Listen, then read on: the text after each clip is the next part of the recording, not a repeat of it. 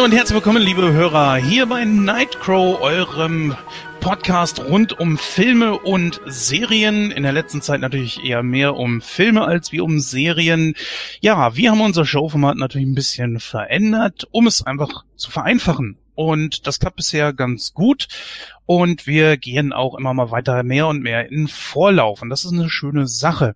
Ja, und deswegen haben wir auch immer ein flexibles Team dabei. Heute ist der Simon wieder mit dabei. Hallo Simon. Hallo und guten Abend. Ja, ein bisschen leiser, aber das hoffe ich wird durch äh, den Kompressor dann hinterher ein bisschen aufgehoben. Und endlich mal wieder mit dabei der Christoph. Hi. Hi. Na, wie läuft's bei dir? Von dir haben wir ja noch gar nichts gehört. Wie sieht's bei dir aus in Sachen Corona? Hat sich da auch schon irgendwas getan? Oder wie sieht das vor allen Dingen auch beruflich bei dir aus? Homeoffice dürfte kaum gehen, oder? Ja, Homeoffice ist ein bisschen schwierig, das ist wohl richtig. Äh, nein, also wir haben das jetzt bei uns so geregelt. Ähm, wir arbeiten jetzt in zwei Schichtsystemen. Ähm, eigentlich haben wir ja äh, haben wir ja Gleitzeit, aber aufgrund der Lage ähm, haben die das jetzt beschlossen, also die Führungsetage bei uns, dass wir in zwei Schichten aufgeteilt werden, einmal Früh- und Spätschicht, um halt äh, ja zu äh, die die äh, Ausfallquote, sage ich jetzt mal, zu minimieren. Das heißt, wenn jetzt natürlich in einer Schicht ein Fall auftreten sollte, dass dann halt äh, nicht äh, im Worst-Case-Szenario, sage ich mal, auftritt und dann halt äh, der ganze Betrieb dicht gemacht wird, ne? Dass dann im schlimmsten Fall, teil, im schlimmsten Fall nur eine Schicht betroffen ist. Ne? Das ist ja eigentlich, äh, du hast es im Vorgespräch ja schon gesagt, sehr interessant, dass trotz dessen, trotz Corona, ihr weiterhin immer noch ge- genug zu tun habt, ne? Ja, das ist, äh, da haben wir tatsächlich Glück, da bin ich auch sehr froh drum, also wenn man da halt so von anderen Betrieben hört, die äh, halt gar nichts mehr zu tun haben und da auch schon äh, Kurzarbeit oder Kündigung oder was auch immer gehagelt hat, ne, das ist, äh, da bin ich sehr, sehr froh drum, dass das bei uns nicht so ist, dass wir wirklich richtig viel zu tun haben, was mich eigentlich auch ein bisschen wundert, ähm, weil ich äh, bin ja Chemielaborant und äh, ich arbeite ja für ein Dienstleistungslabor, sage ich jetzt mal, äh, so vereinfacht gesagt. Ähm, wir analysieren ja hauptsächlich Wässer- und Bodenproben, sage ich jetzt mal, aus aller Welt, äh, von von äh, Behörden, Ingenieurbüros, äh, Trinkwasseranlagen et cetera pp. Und äh, also wir werden da momentan richtig zugeballert. Also das äh, wundert mich eigentlich. Wie ist denn das bei dir eigentlich? Äh, viele beobachten ja jetzt an sich selbst, wie ihnen das normale Leben eigentlich gefehlt hat. Also, dass man mal rausgehen, in die Eisdiele gehen kann, ganz normal einkaufen, ohne Einkaufswagen haben zu müssen, ins Kino gehen, solche Sachen halt. Äh, vermisst du das oder macht dir das gar nicht so viel aus? Teils, teils. Also ich bin ja nie so der Typ gewesen, der irgendwie groß auf irgendwelchen Großveranstaltungen oder so muss, weil warum? Also ich ich bin eigentlich ein gemütlicher Typ. Also so klar, mit Freunden gehe ich halt gerne mal weg, aber das fehlt mir halt so ein bisschen, ne, dass man das halt der Freundschaft, der der Freundeskreis jetzt natürlich momentan nicht aufgesucht werden kann, was aber denke ich verkraftbar ist. Ich habe dir das ja in einem privaten Gespräch schon mal gesagt. Ich finde eigentlich gerade in so einem Fall sollte man halt seinen Egoismus mal so ein bisschen runterschrauben, ne? Ich meine, man muss jetzt halt auch mal an andere Leute denken. Ich meine, auch wenn wenn ich jetzt, sage ich jetzt mal, ich bin zwar jung, ich bin auch gesund und so weiter, äh, ob ich jetzt zur Risikogruppe gehöre oder nicht, kann ich selber auch nicht beurteilen, aber gehen wir mal so von der Statistik aus, ich gehöre jetzt nicht zur Risikogruppe, okay, aber das heißt ja noch lange nicht, dass dass ich nicht andere Leute anstecken kann, weißt du? Und das finde ich dann... Äh, dass man, ja, da, wie, ja, wie soll ich mich ausdrücken, da finde ich es halt rücksichtsvoller, wenn man halt sagt, okay, ähm, dann muss ich mich selber halt mal ein bisschen einschränken. Und ich finde, gerade in, in, in der Zeit, wo wir leben, merkt man dann auch erstmal, wie gut man es eigentlich hat, ne? Ich meine, in anderen Ländern sieht das ein bisschen anders aus. Und ich finde, da sollte man einfach mal nicht so egoistisch sein. Also ich beobachte das sehr oft, dass viele Leute dann, was weiß ich, wenn, wenn du einkaufen gehst, dass die Leute da rumdiskutieren, weil sie da den Abstand einhalten müssen oder was sie den Einkaufswagen nehmen sollen und sowas, wo ich mir dann immer so denke, so, mach es doch einfach, ey. Das bringt dich doch jetzt nicht um, wenn du mal so ein bisschen mal dein, dein, dein, deine eingefahrene Schiene ein bisschen zurückschraubst. Wo ist denn das Problem? Ja, obwohl zur Risikogruppe, naja, nicht direkt, aber als Raucher bist du natürlich schon irgendwo ein bisschen gefährdeter, ne? Ja, ich sag ja statistisch gesehen, ne? Statistisch, ne, statistisch. Das heißt nicht, dass du nur, weil du jung bist, nicht dann sterben kannst, das ist klar. Aber ich sag ja, von der Statistik gesehen sterben halt überwiegend ältere Leute da dran oder halt Leute, die eine Vorerkrankung haben, ne? Ich habe ja nicht gesagt, das heißt jetzt nicht, dass ich nicht auch da dran sterben kann. Weiß ich ja nicht. Ne? Ja. Ist jetzt auch natürlich nicht gerade wahrscheinlich, dass man das bekommen würde. Aber um nochmal auf das normale Leben zurückzukommen, Simon, wie ist denn das bei dir? Ich meine, du hast ja als frisch gebackener, quasi frisch gebackener Vater jetzt auch so ein bisschen schon einen Vorgeschmack davon gehabt, wie sich das Leben ändert und plötzlich andere Dinge mehr Gewicht haben als wie vorher und anderes in den Hintergrund rückt. Jetzt hast du nochmal eine Änderung, die natürlich irgendwann wieder zurückfahren wird. Aber wie ist denn das bei dir? Äh, merkst du das, dass du gerne mal wieder ins Kino möchtest oder sowas? Oder vielleicht auch mal auf irgendeine Veranstaltung oder sowas? Äh, ja, also ich, ich muss ganz ehrlich sagen, ich ähm, kann nicht wirklich äh, behaupten, dass ich im Moment gerade häufig ins Kino gehe, ein, zwei Mal im Jahr. Das meiste gucke ich dann äh, tatsächlich erst zu Hause hier. Und ähm, ja, so bestimmte Sachen fehlen mir schon so ein bisschen, aber äh, es ist jetzt nichts nichts Bestimmtes. Also ähm, ich halte mir das auch nicht ständig vor die Nase, das macht es einem nur unnötig schwer. Wir sitzen das jetzt hier aus und ähm, dann ist das eigentlich auch soweit okay. Ich bin ja auch hier zu Hause mal ganz gut beschäftigt. Ja, und ja. Natürlich auch sehr produktiv. Ne? Ja, das, das ist auch, auch. Langweilig wird mir nicht. Das ist auch ein guter Punkt, den der Simon da anspricht. Ich finde nämlich, ähm, also ich ich kann mich ja auch nicht beklagen. Also ich habe ich habe genug Hobbys. Also ich klar, es ist natürlich schöner, wenn man halt mit Leuten weggehen kann, aber äh, ich kann mich auch zu Hause beschäftigen. Ne? Es gibt so viele Sachen, die ich dann machen kann, äh, die ich dann ja, die ich dann halt mache ne? zu Hause. Das ist ja auch kein Problem. Man muss sich halt nur beschäftigen. Und ich habe dann immer so den Eindruck, so ein, ein, einige Leute können sich irgendwie nicht mehr beschäftigen, weil sie nur nur aufs Handy glotzen oder so. Ich weiß es nicht. Ja, das ist natürlich ein bisschen schwierig. Also ich habe zum Beispiel einen Onkel, der ist ein absoluter Workaholic. Ich weiß im Moment nicht, was passiert, wenn er jetzt gerade nichts zu tun hat. Er arbeitet ja in der Holzbranche und äh, jetzt heißt es sogar schon, dass er möglicherweise Kurzarbeit anmelden muss. Und da ist wiederum die Sache, was macht er, wenn er nicht arbeiten kann? Also hobbytechnisch läuft da nicht viel und ich wüsste nicht, wie er sich beschäftigen sollte. Bei meiner Mutter zum Beispiel sieht das auch nicht unbedingt anders aus. Ja, aber jeder hat auch irgendwo ein Hobby. Also sei es, äh, keine Ahnung, also Modellbau oder so. Na, wenn, wenn. Ähm, aber das ist natürlich auch ein Problem. Du kannst ja jetzt auch kein neues Hobby irgendwo aus dem, aus dem Ärmel zaubern. Ähm, Bei meiner Mutter zum Beispiel kannst du das eigentlich total vergessen. Die hat ja nicht mal Netflix oder irgendwie sowas. Die ist ja auch schon über siebzig. Und äh, was die jetzt so den ganzen Tag macht, keine Ahnung. Also sie hat aber Respekt vor der ganzen Geschichte. Also sie hält sich da dran. Sie äh, staucht auch mal ein paar Leute zusammen, wenn die sich nicht entsprechend an die Vorgaben und so weiter äh, halten. Ist ja auch in Ordnung. Aber ähm ja, ich ich weiß nicht so ganz. Also das, ich glaube, es ist schwierig, wenn man nicht wirklich ein Hobby hat oder sich dann irgendwie äh, beschäftigen muss und du hast nur das normale Fernsehen zu Hause. Ich glaube, dir fällt das schnell, ganz schnell die Decke auf den Kopf. Ja gut, aber das ist ja dann ein persönliches Problem, ne? Wenn man halt jetzt, äh, sag ich jetzt mal, kein Hobby ja. hat, aber dann, dann ja, gut, dann kann ich mir natürlich vorstellen, dass das ein bisschen schwierig ist, wenn man dann halt nur vor der Glotze sitzt. Ne? Ähm, aber ich meine, weiß ich nicht, also ich... ich finde halt Sachen, wo ich mich mit beschäftigen kann, weißt du? Gut, ich meine, ich bin jetzt ein bisschen jünger, bei einer älteren Generation sieht das natürlich ein bisschen anders aus, aber dann, dann zocke ich halt was oder ich äh, ich räume die Bude auf oder ich ich ich ich, ich schreibe ja auch viel oder ich mache oder ich arbeite ein neues Krimi-Dinner aus oder was auch immer, ne? Also ich mhm. ich kann mich da stundenlang mit anderen Sachen beschäftigen. Ja. Nicht nur du, auch ich, natürlich, klar. Also ich habe meinen YouTube-Kanal, ich habe äh, hier den Nightcrow, ich habe Äh, andere Podcasts und so weiter, das ist alles kein Problem. Naja, gut. Also, sich beschäftigen ist natürlich auch etwas, warum wir hier sitzen, damit ihr auch was zu hören habt. Wir haben was zu tun. Wir wollen uns heute einem Film widmen, ähm, der sozusagen quasi der Beginn von dem D C E U war. Und ob dieser wirklich gut angekommen ist, Man of Steel, das werden wir gleich mal erörtern. Äh, bevor wir allerdings jetzt äh, in den Film reingehen, ich meine, von dir, Christoph, wissen wir das natürlich.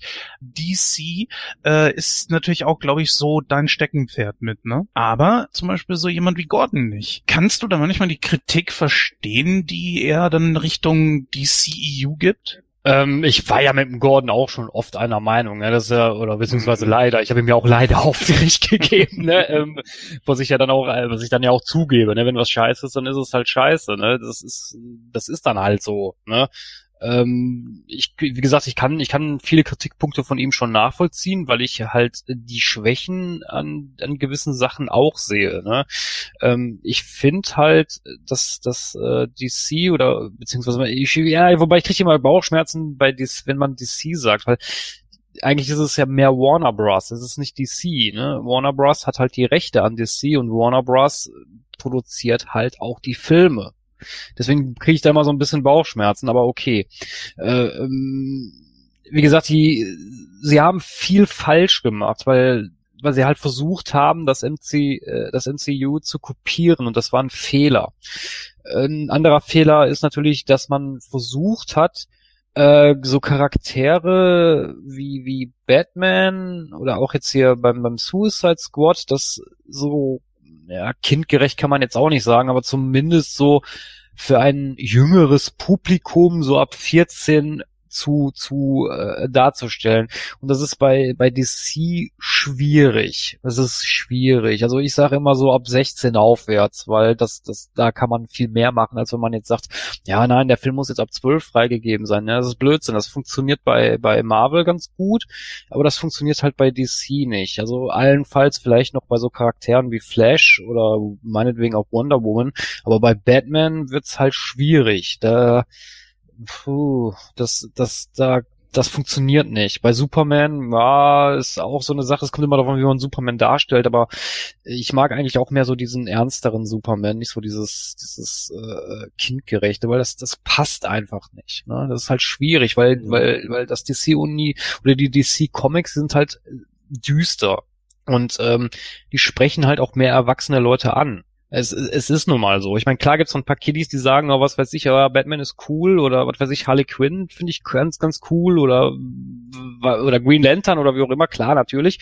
Aber für für, für einen Film, finde ich halt, ähm, sollte man zumindest so ab sechzehn gehen, meiner Meinung nach. Ich meine, die ähm, die Burton-Filme zum Beispiel, ähm, die waren, ach, das weiß ich jetzt gerade gar nicht, aber ich meine, die sind ab zwölf freigegeben, aber ich bin mir nicht hundertprozentig sicher. Aber da muss man dazu sagen, dass, dass Tim, dass Tim Burton das sehr gut gemacht hat. Also er hat, er hat, er hat äh, Batman zum Beispiel so dargestellt, ähm, wie es sein sollte, ne? Alles schön düster, ein bisschen ernster. Ähm, aber ich meine, ich meine mich zu erinnern, dass die Filme damals ab sechzehn freigegeben waren. Ich glaube, die sind nur neu geprüft worden und sind mittlerweile ab zwölf freigegeben. Aber da kann ich mich jetzt auch irren. Also äh, wenn mich da einer korrigieren möchte, kann er das gerne tun. Ähm, aber da hat's halt trotzdem gepasst irgendwo. Und ich finde in der heutigen Zeit die die Macher von dem von dem ähm, äh, D C Expanded Universe, die kriegen das nicht hin.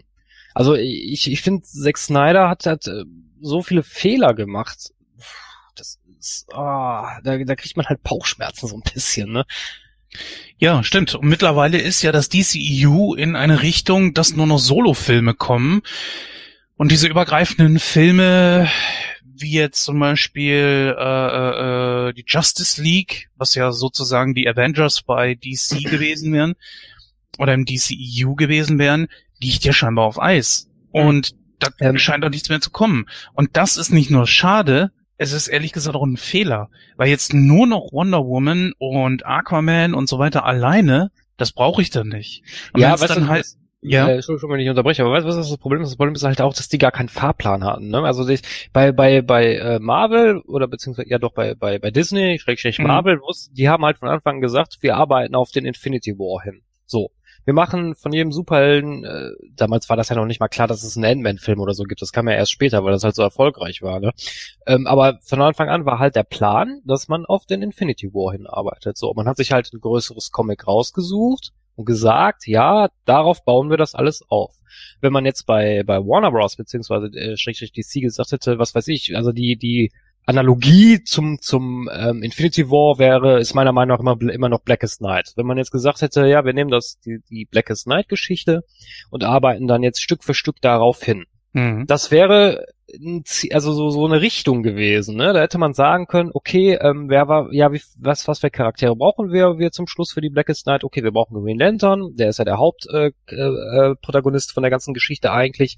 Äh, wir brauchen Batman, wir brauchen Superman äh, und wir können ja dann mal gucken, ob wir vielleicht noch, wie erfolgreich das wird, dass wir noch vielleicht noch Wonder Woman und und äh, Aquaman oder noch Flash damit reinpacken. So, das wäre dann ein Fahrplan gewesen, weißt du? So war das einfach nur, ja, wir machen jetzt hier einen Superman-Film, dann machen wir Batman versus Superman, dann machen wir Justice League eins, was totaler Blödsinn ist, und dann machen wir einen Aquaman-Film, dann einen Wonder Woman-Film und dann noch Suicide Squad, äh, packen wir da noch irgendwo mit rein.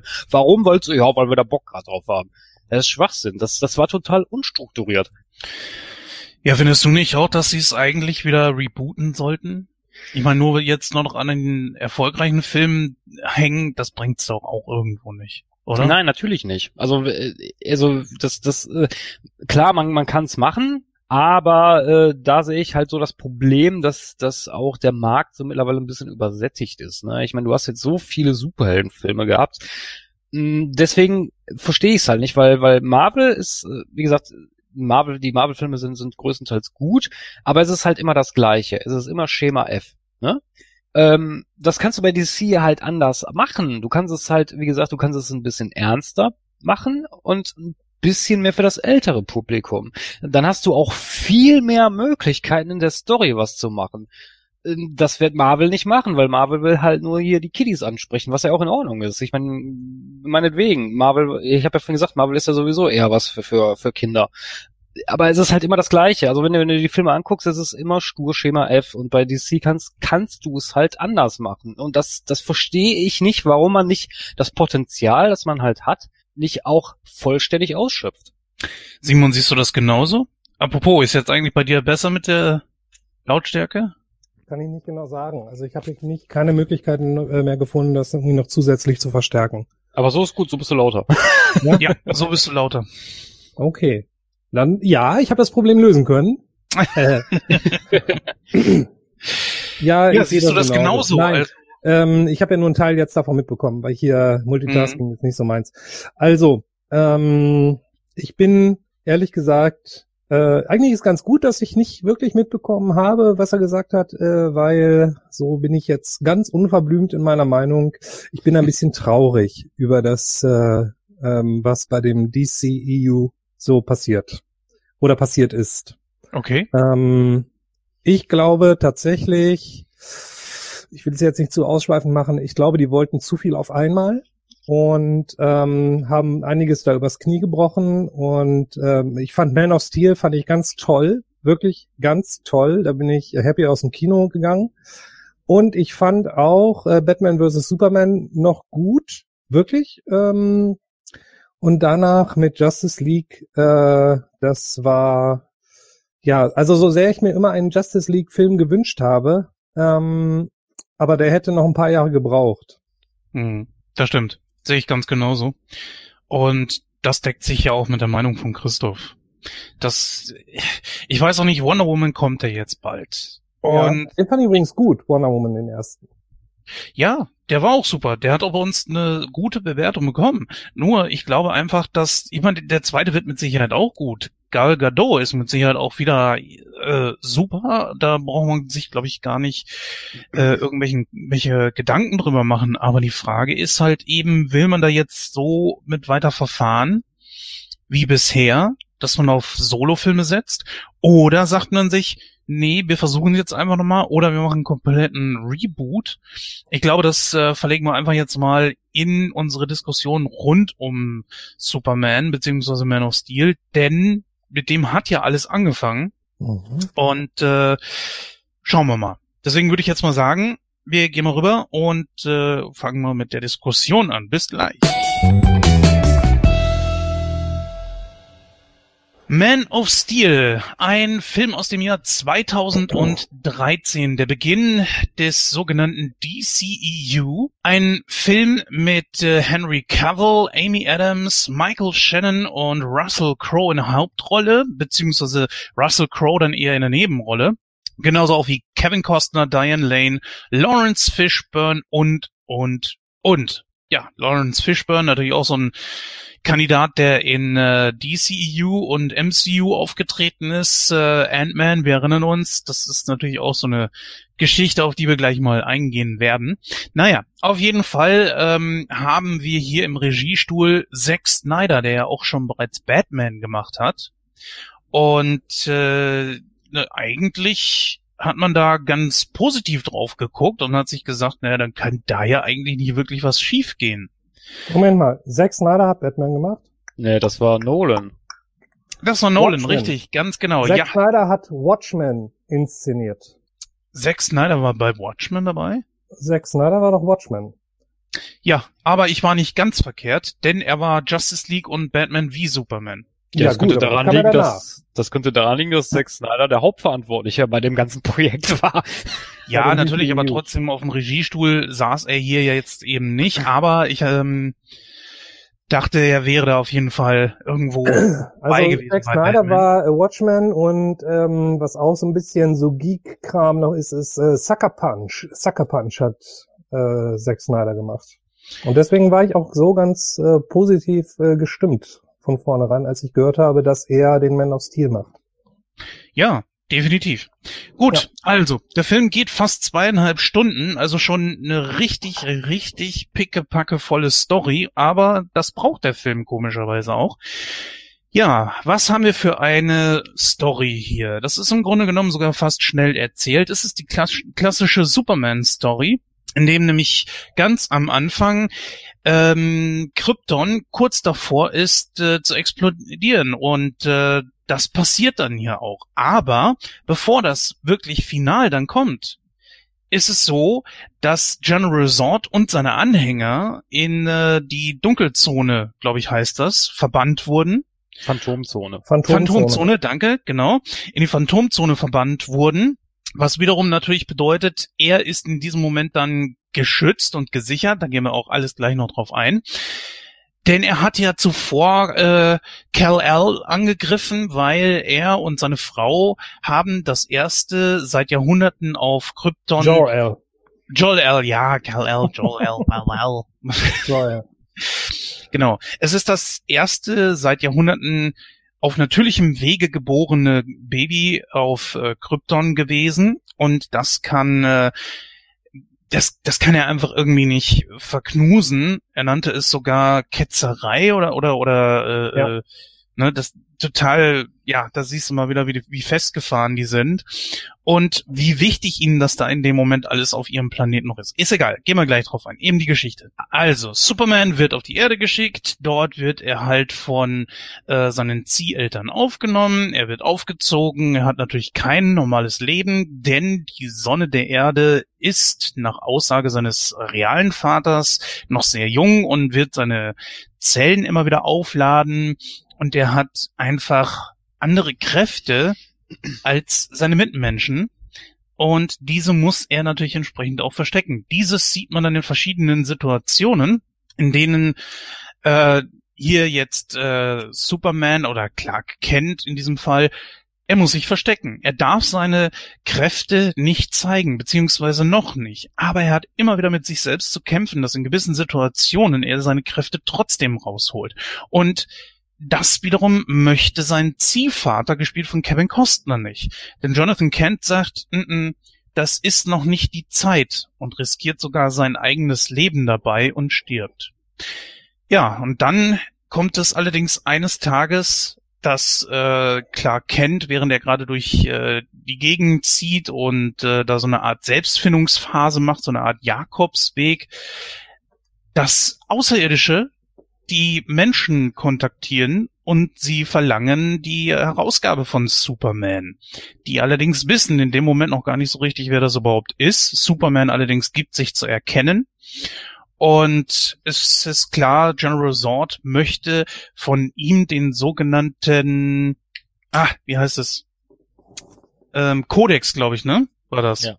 Ja, er möchte von ihm den Kodex haben. Dieser beinhaltet nämlich den genetischen Code von allen Kryptoniern und er möchte damit dann durch Klone halt äh, Krypton wieder auferstehen lassen. Ja, aber er möchte das Ganze auf der Erde machen, was wiederum bedeuten würde, er würde durch einen Weltenwandler die Erde in ein neues Krypton verwandeln.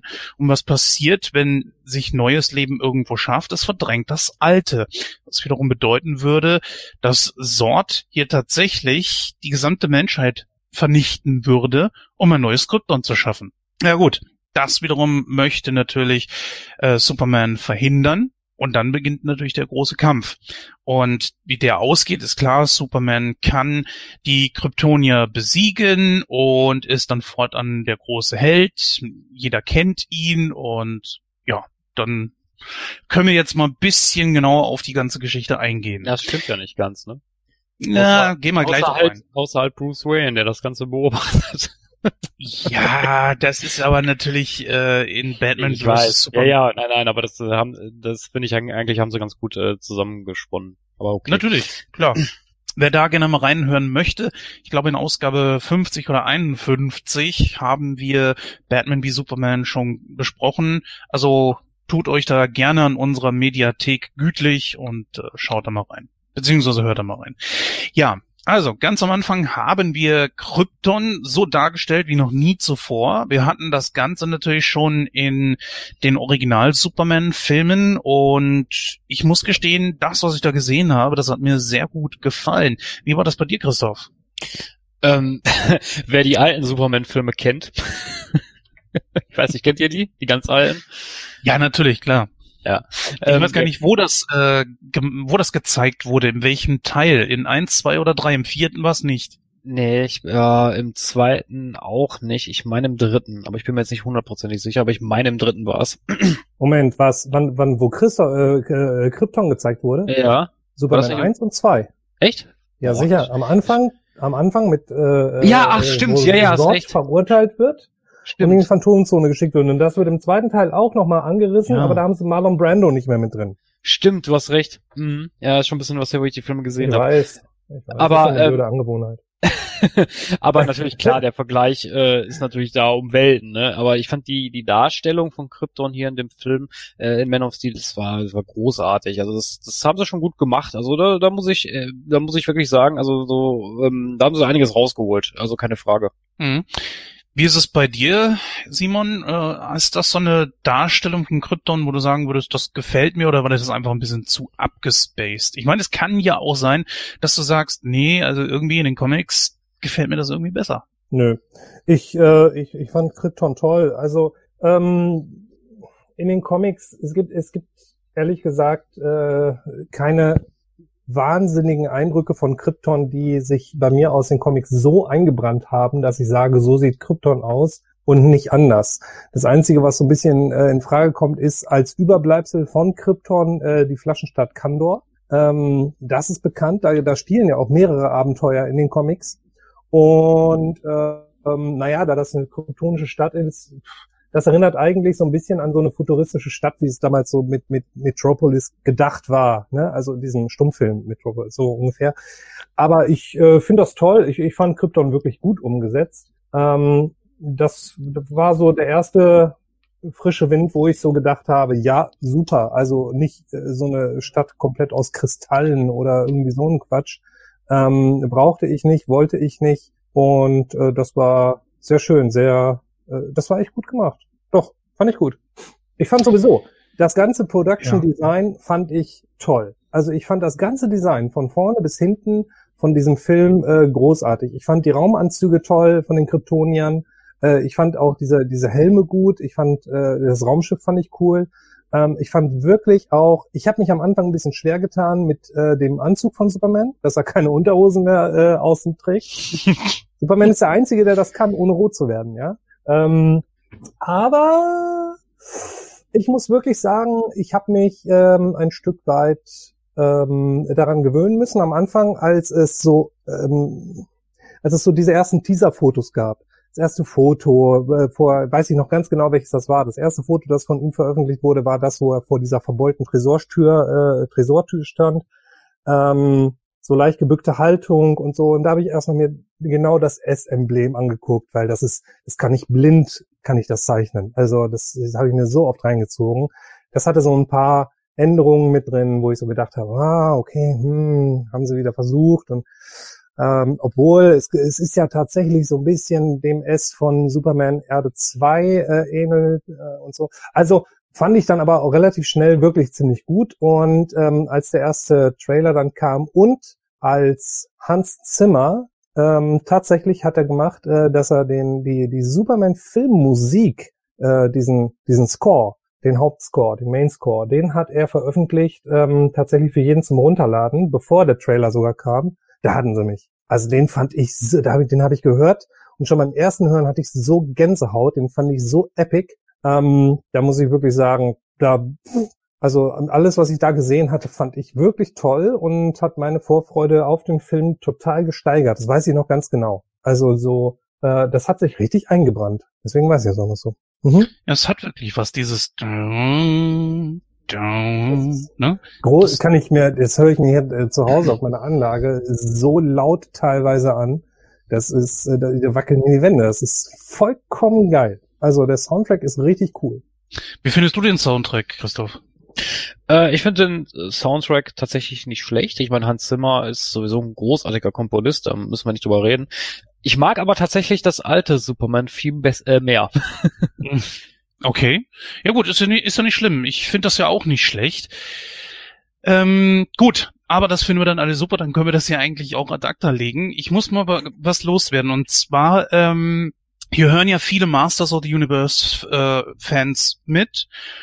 Und die, die es nicht tun, die müssten sich eventuell mal die ersten paar Minuten vom sogenannten zweitausend X-Cartoon aus dem Jahr zweitausendzwei angucken, The Beginning. Alles, was hier auf Krypton passiert ist, ganz besonders mit dem Rad, erinnert mich an die ersten Minuten aus diesem Cartoon. Weil dieser Rat der Weisen aus dem Cartoon erinnerte mich genauso an den Rat der Kryptonier hier. Und ich fand das natürlich, das hat natürlich sofort irgendwie was in mir ausgelöst, wo ich mir dachte, ja, kenne ich, einverstanden, ist cool, kann so bleiben. Oh. Ja, und es ist nur, wie der ganze Rat dann gehandelt hat. Das wiederum hat mich ein bisschen auf den Boden der Tatsachen zurückgeholt, weil Zod ist ja derjenige, wie ich es vorhin ja schon in meiner Einleitung gesagt habe, der dann auf äh, Kal-El zugeht. Jor-El, nee, Kal-El, Jor-El, ich komme da also nochmal durch. Also Kal-El ist der, äh, erst kommt J, dann kommt K. Jor-El ist der Vater und K ist der Sohn. Kal. Danke, ja, dann habe ich jetzt eine Gedächtnisstütze. Ja, also Kal-El ist natürlich von Zod getötet worden. Nein, Jor-El. Was? Ja. Also, Jens, erst kommt J, dann kommt K. Ja, also Jor-El ist von Zod getötet worden. Ja. Und ist dann auch verurteilt worden. Ja. Mit seiner ganzen Sippe. Ja. Nur ein paar Stunden bevor der ganze Planet hochgeht, schicken die den noch in diese Phantomzone. Was hat ja. denn das noch für einen Sinn gehabt? Ganz äh, einfach, weil weil die Verbrecher auf Krypton halt in die Phantomzone geschickt werden. Ja, ja, ist ja auch okay. Äh, Knast ist Knast. Ob das jetzt die Phantomzone ist oder ob was wäre denn was wäre denn deiner Meinung nach gütiger, der Tod oder die ewige Verdammnis? Spielt im, um, eigentlich, also als Verbrecher, Zod hat ja in dem Moment eigentlich seinem Volk irgendwie wieder was gut zu machen, nur wenn dieses Volk nicht mehr existiert, was hilft ihm dann doch? Das, das bringt's doch in dem Moment nicht, oder? Ja, aber er hat ja ein, äh, Jor-El war ja nicht nur irgendein x-beliebiger Kryptonier, ne? Das vergisst du ja damit, dabei zu sagen. Der hatte ja schon eine gewisse Position auf Krypton. Und so jemanden zu töten, erfordert natürlich dann auch nach dem kryptonischen Regl- Reglement eine besch- angemessene Bestrafung. Und jetzt so. Ist ja die Frage, ist denn der Tod eine eine weitaus gnädigere Strafe als eine ewige Verdammnis in einer Zone, wo du nicht eigentlich nicht mehr rauskommen kannst. So. Hm. Wie siehst du das, Simon? Also äh, die Phantomzone wird ähm, ist ehrlich gesagt ja auch schon aus den alten Filmen bekannt, auch wenn sie da ein bisschen anders äh, visualisiert wurde und so. Aber es ist tatsächlich eine Art ewige Verdammnis. Ne? Man ist auf ewig gefangen, äh, bei Bewusstsein und so weiter und so fort. Ähm, aber wenn die, als dieses Gerichtsurteil gesprochen wurde, da gab es auch auf Krypton noch so ein bisschen diesen Status, äh, das geht hier schon alles gut. Also es war so ein bisschen diese diese äh, Donald Trump ähm, äh, Einstellung, ja, äh, dieses tatsächlich dieses Leugnen. Also äh, es ging gar nicht ähm, darum, schicken wir ihn in den Tod oder schicken wir ihn in die Verdammnis, sondern bleibt er hier auf Krypton oder schicken wir ihn in die Verdammnis? Und da ist dann diese Verdammnis eben dann doch verdammt äh, nachvollziehbar. Ja, wahrscheinlich alle Kryptonier-AfD-Anhänger. Die haben bis zum Schluss doch geleugnet, äh, dass der Planet hochgeht. Die haben ja Jor-El auch nicht geglaubt, also nicht äh, gewähren lassen in, in Maßnahmen der Evakuierung et cetera et cetera. Das haben sie ja alles unterbunden. Und dieses Gericht äh, ist kurz darauf. Also, ähm, tja, und danach fliegt eben doch alles um die Ohren. Ich glaube, das ist tatsächlich äh, etwas, äh, das mh, musste jetzt daran dramaturgisch halt in den Film rein. Er ist in dieser Phantomzone, ja, das ist ja auch, äh, ich sage jetzt mal so, äh, Comic-akkurat, ne? Oder widerspricht jetzt nicht dem, was was der gemeine Fan so weiß und kennt. Äh, und dann fliegt der Planet in die Luft. Also ich glaube, dass sie diese Entscheidung gar nicht hatten. Ist halt so. Also, entschuldige, das, das ist nichts, was das ist nichts, was mit Man of Steel erfunden wurde, dass der in der Phantomzone landet, sondern äh, die haben das jetzt halt eingebaut und die haben das schlüssig eingebaut, das ist okay, gut, ähm, und next chapter. Ja, stimmt, das war ja in den alten Filmen auch so. So. Ja. Ja gut, aber ich bin ja so einer, der sagt, gut, nur weil es damals so gewesen ist, äh, legitimiert das das jetzt nicht für die Zukunft. Weil ich muss weißt mir du, ja schon... Weißt du, was ja, ich ja, kritischer ja. finde? Dass sie schon wieder Zod als Hauptgegner hatten. Das hat mich irgendwie angefratzt. Okay, wieso? Wie hättest du den gerne gesehen? Ich weiß nicht, ich hätte ganz gerne mal einen gesehen, den man nicht genommen hätte. Also äh, Lex Luthor auch nicht, ähm, aber ich hätte ganz gerne zum Beispiel sowas wie Brainiac ins Spiel gebracht ah. oder irgendwie so Spirenzkin. Und man kann jetzt natürlich sagen, ja, der ist jetzt aber noch gar nicht dran. Ähm, ja, gebe ich dir, würde ich, würde ich jedem irgendwo recht geben, war Doomsday aber auch nicht. Also insofern ähm, ist halt so. Ähm, ich hätte tatsächlich, also jetzt wieder Zod da aufzugießen, fand ich. Ähm, Tucken einfallslos. Das sind so zwei Prozent, die nachher in meiner Wertung runtergehen. Mal gucken, ob wir noch mehr okay. Prozente finden. Aber tatsächlich, daran habe ich mich ein bisschen gestört. Ah, oh, schon wieder Sort. Na gut. Okay, das lassen wir dann erstmal so stehen. Wie ist es bei dir, Christoph? Sort? Ähm, ja, erstmal, um den einen Punkt mal zu beantworten, was der Simon gerade angesprochen hat, äh, weil, ne, beziehungsweise weil du ja gesagt hast, so ja, nur weil das damals so war, muss man das ja nicht immer so machen. Ne? Das ist ja, du kannst halt gewisse Sachen nicht verändern, das geht nicht. Du kannst ja auch auf einmal nicht sagen, was weiß ich, äh, als Beispiel jetzt, ähm, ja, der Hauptantagonist von Batman ist nicht der Joker. Das geht halt nicht. Ne? Das sind so ein paar oh, Sachen yeah, kann man halt nicht. Das geht nicht. Das geht nicht. Ja, du kannst halt ein paar Sachen kannst du nicht ändern. Also in dem, in dem Fall fand ich das schon okay, dass, dass, dass das wieder so dargestellt wurde, dass Zod halt in die Phantomzone verbannt wird, ne? Weil das ist Comic-akkurat, das war in den alten Filmen auch so und äh, ja. das ist halt so, so, so ein Schlüsselelement und das fand ich in Ordnung, dass das auch so bleibt, ne? Ähm, ja, nur Gegen- wenn du jetzt, äh, sagen wir mal aus meiner Sicht, jemand, der die Comics oder wenige Comics davon gelesen hat und du gehst da logisch... Von den Comiclesern aufklären lassen, richtig.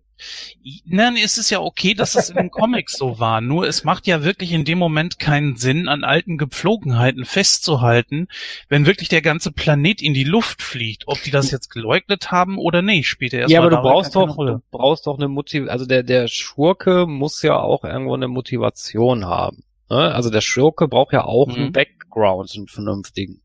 So, und der Background von Zod ist halt der, dass er halt quasi in dieser Phantomzone fristet, weil aus seiner Sicht gehört er da aber nicht hin, weil er sagt ja, was, warum bin ich in dieser Phantomzone, ne? Weil, weil er sieht sich nicht ein, dass er eingesperrt wird. Warum auch? Also er, er sagt ja selber, er hat nichts falsch gemacht.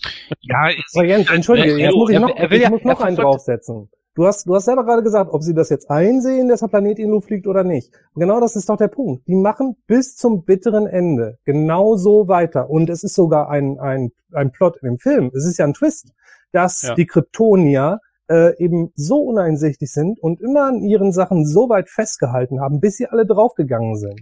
Das ist ja, das ist ja sogar so. Dadurch ist die Zivilisation ja so untergegangen. Hätten sie zum Beispiel die Gefahr realisiert, wären sie ja gar nicht untergegangen. Also ich sage jetzt mal, keine Ahnung, was sie unternommen hätten, aber ähm, du weißt, was ich meine. Äh, mhm. Im Grunde ist es tatsächlich so, genau das wird ja durch dieses Gericht und die Verurteilung auch nochmal gespiegelt. Bis zum letzten Tag, bis zum bitteren mhm. Ende. Ziehen sie ihren Scheiß da genau so durch, wie sie es immer durchgezogen haben. Und alles andere ist, Entschuldigung, genauso mit der Geburtensache, Ketzerei.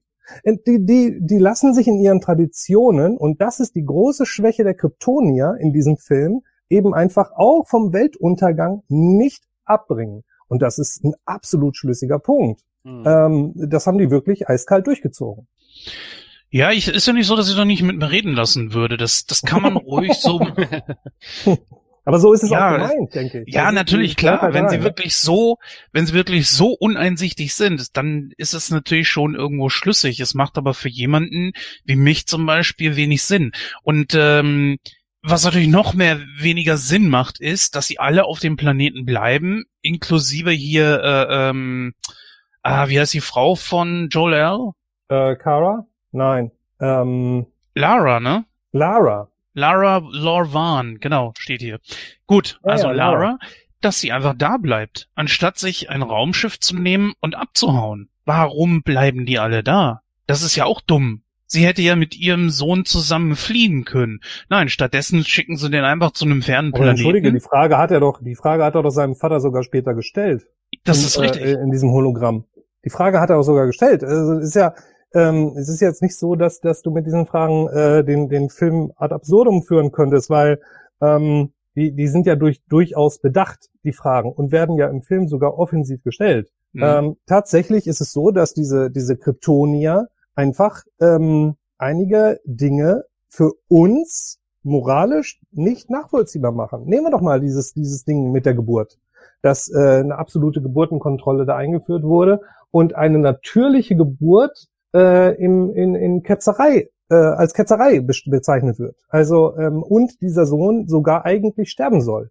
Also, ähm, es ist doch, das ist ja absurd in unserem Denken. So, sind kulturelle Fragen meinetwegen, sind auch vielleicht äh, konservativ verbohrte Sachen, Ansichtsweisen, ich weiß es nicht, alles spielt da so ein bisschen rein, ähm, aber ist insgesamt relativ schlüssig, tatsächlich. Und und es wird sogar wirklich dann auch gefragt. Er, er fragt ja, warum warum seid ihr nicht mitgekommen? Ich glaube, es ist sogar der Wortlaut. Ich erinnere mich an den Wortlaut jetzt nicht eins zu eins, aber es ist natürlich auch eine berechtigte Frage, weil es einfach auch wirklich keinen Sinn macht. Ja, klar. Aber er hat auch dann begründet, warum sie nicht mitgekommen sind. Das hat er sogar in den alten Filmen auch. Da hat er nämlich die Frage auch ja. gestellt, ich glaube im zweiten genau. Teil. Äh, das ist ja auch eine Frage, die drängt sich auf, weil äh, das ist einer der gro- großen Achillesfersen äh, von Kal-El oder Superman, äh, seine Einsamkeit. Das ist ja der Punkt. Ja, das ist natürlich äh, auch ein Punkt hier bei diesem Superman, den wir gleich noch ansprechen werden. Genau, übrigens bei allen Superman ist dieser Punkt, äh, also auch im Comic ist das äh, immer wieder ein Punkt. Sein, seinen Stützpunkt in der Arktis nennt er ja auch, hat er auch dann Festung der Einsamkeit genannt. Ne? Im, im ersten Superman-Film war es mhm. irgendwo so noch der Vater, der im Hologramm in dieser... dieser Festung der Einsamkeit, äh, geradezu ähm, philosophisch äh, dem den Namen gegeben hat, aber der, der Name kommt ja nicht von ungefähr. Also Einsamkeit ist ein ein Leitmotiv bei Superman, das immer wieder eine Rolle spielt, und das durften sie jetzt hier natürlich auch nicht aushebeln. Also hätten sie die Eltern mitgenommen, geht nicht. Das ja, funktioniert das ist, nicht. Das ist so, als als würden die Eltern von Bruce Wayne nicht erschossen werden, ne? Ja, das kann es nicht bringen. Also, ähm, next. Aber ähm, um deine Frage zu beantworten, welchen Gegenspieler ich denn gerne gesehen hätte, das, das habe ich dir jetzt oh, ja. noch nicht beantwortet. Ähm, also ich persönlich habe jetzt mit Zod kein Problem gehabt. Ähm, ich fand's halt okay. Ich, ich muss aber auch dazu sagen, ähm, ich bin jetzt nicht so Superman-konform, weil mein Steckenpferd ist ja mehr Batman, aber ähm, ich, ich fand's halt okay, dass, dass es Zod wieder war. Ähm, Brainiac hätte ich auch interessant gefunden, aber da hätte ich aber auch, wäre ich aber auch so der Vertreter gewesen, der gesagt hätte, ma, ist vielleicht ein bisschen zu früh, den jetzt schon zu bringen. Das ist so der Thanos irgendwann. Ja, nee, das ist für mich eigentlich eher ähm, ähm, Darkseid, äh, aber Darkseid, ja. Ja, schon klar, aber also ich glaube tatsächlich, ähm, ja gut, es wäre auch auf Darkseid hinausgelaufen. Ne? Das Omega-Zeichen ist ja schon erschienen. Aber gut, äh, das ist ein anderes Thema. In Man of Steel äh, war es jetzt halt Zod. Ja, ja gut, Zod ist natürlich auch ein bekannter Gegner. Ne, das ist halt eben aber doch das Problem. Äh, da können wir jetzt gerne mal drauf eingehen. Und zwar, dass Superman immer noch schlicht die gleichen Kräfte hat. Und ich bin ja jemand, der sagt, eigentlich hätte man ihn reformieren müssen. Ja, eben. Das kannst du ja so nicht sehen, weil die Kräfte, die er ja auf der Erde hat, hat er ja nicht auf Krypton. oder beziehungsweise nicht nicht in dem Ausmaß, wie er die auf der Erde hat, ne? Die, die er, seine Kraft wird ja durch die Sonne gespeist. Das heißt, die ich glaube einfach, Jens meint, dass Superman seit achtzig Jahren immer Ach die so. gleichen Kräfte hat. Ach, das meinst du, okay. Oder? Ja, das Problem bei, ja, ja, richtig, ganz genau. Das ja. Problem bei Superman ist nämlich, dass er zu viel kann. Und wir wissen das alle. Wenn ein Superheld zu viel kann, dann ist er langweilig. Du kannst ja nur auf vielleicht zwei oder drei Arten Superman schlagen. Kryptonit oder Erpressung, in dem Fall äh, die Menschen. Beide Elemente haben wir in diesem Film hier drin. Ja, aber das ist ja seine Schwäche. Seine, seine Schwäche ist seine, ist seine, ja. ist seine Gutmütigkeit, sein, sein, sein, sein moralischer Kompass und natürlich, klar, Kryptonit, keine Frage, und natürlich Magie. Superman Magie. kann nichts gegen Magie ausrichten. Genau, und Magie. Also er hat schon Schwächen. Es ist jetzt nicht, nicht, nicht so, dass er, dass er unbesiegbar ist. Nein, nicht unbesiegbar, aber es ist einfach zu wenig. Das ist das Problem. Gerade auch so, wenn man an jemanden denkt wie Lex Luthor, ein ganz normaler Mensch, ist das schon irgendwo ein bisschen ein Stück weit langweilig. Nein, was ist denn nee, die Stärke? Was ist denn, was ist denn die Stärke? Was ist denn die Stärke von Lex Luthor? Ich habe gerade äh, das nicht ganz verstanden, weil ihr beide gleichzeitig gesprochen habt. Entschuldigung. Ja, wenn, wenn du so einen Quatsch in den Raum stellst, brauchst du nicht wundern, dass wir hier hochgehen. Was ist, Jens, was ist, was ist denn die Stärke von Lex Luthor? Was macht denn Lex, was, was zeichnet Lex Luthor als Antagonisten zu Superman aus? Nur seine Intelligenz, natürlich. Richtig. Seine Intelligenz mhm. und sein, sein, sein, seine, seine, äh, narzisstische und skrupellose Art. Er ist der und komplette... sein Kryptonitanzug, Volker, hast du so. er, ist, er ist also der komplette Gegenpart zu Superman. Superman hat einen moralischen Kompass, mhm. den hat Lex Luthor nicht. Ich finde auch, äh, tatsächlich, äh, gebe ich ihm da recht, weil, ähm, der entscheidende Knackpunkt ist, eigentlich das Interessante ist gar nicht, ähm, mit welcher Superkraft äh, schafft Super, äh, Superman das jetzt wieder, sondern ähm, wie sieht der Plan des Gegners aus, um Superman, der ja eigentlich unbesiegbar zu sein scheint, eben doch besiegen zu können. Finde ich ja auch bei Batman gegen Superman. Da haben alle rumgetönt, äh, dass Batman keine Chance gegen den hat. Wollt ja gar nicht reingehen, der hat ja keine Chance gegen den. Ja doch, hat er, weil Batman halt ja, clever ist. Richtig, ganz genau. Das ist ja in der Justice League überhaupt auch seine Stärke. Ganz egal, äh, welche äh, die Zeichentrickfilme von D C sind übrigens ziemlich gut. Also, äh, ne? Das ist richtig. Äh, ganz egal, welche Filme von Justice League man sich ansieht oder auch welche Comics man liest. Ähm, Batman ist immer der, der mit Köpfchen da rangeht. Ähm, lange daneben steht, ein grimmiges Gesicht macht, die Fresse hält und irgendwann haut er einen raus und rettet den Tag. Und ähm, Diese diese Nummer ist einfach wirklich äh, ähm, interessant. Jetzt ist die Frage, ähm, wie kriegt man den Mann aus Stahl in unser Jahrtausend, ohne dass der Kinogänger, der Geneigte, einpennt? Und das war halt, das war halt die Aufgabe. Das haben wir ja auch damals bei Batman v Superman besprochen. Ich habe es ja gesagt, in dem Comic, in The Dark Knight Returns, haut Batman Superman auf die Fresse. Der verliert den Kampf. Ja. Das ist nur die Frage, wie oft kannst du das machen? Hä? Du hast, sagen wir mal, ähm, eine Folge, in der er durch Kryptonit besiegt wird. In einer anderen wird er erpresst oder durch äh, in einer weiteren Folge durch, ja, was weiß ich, Zauberei.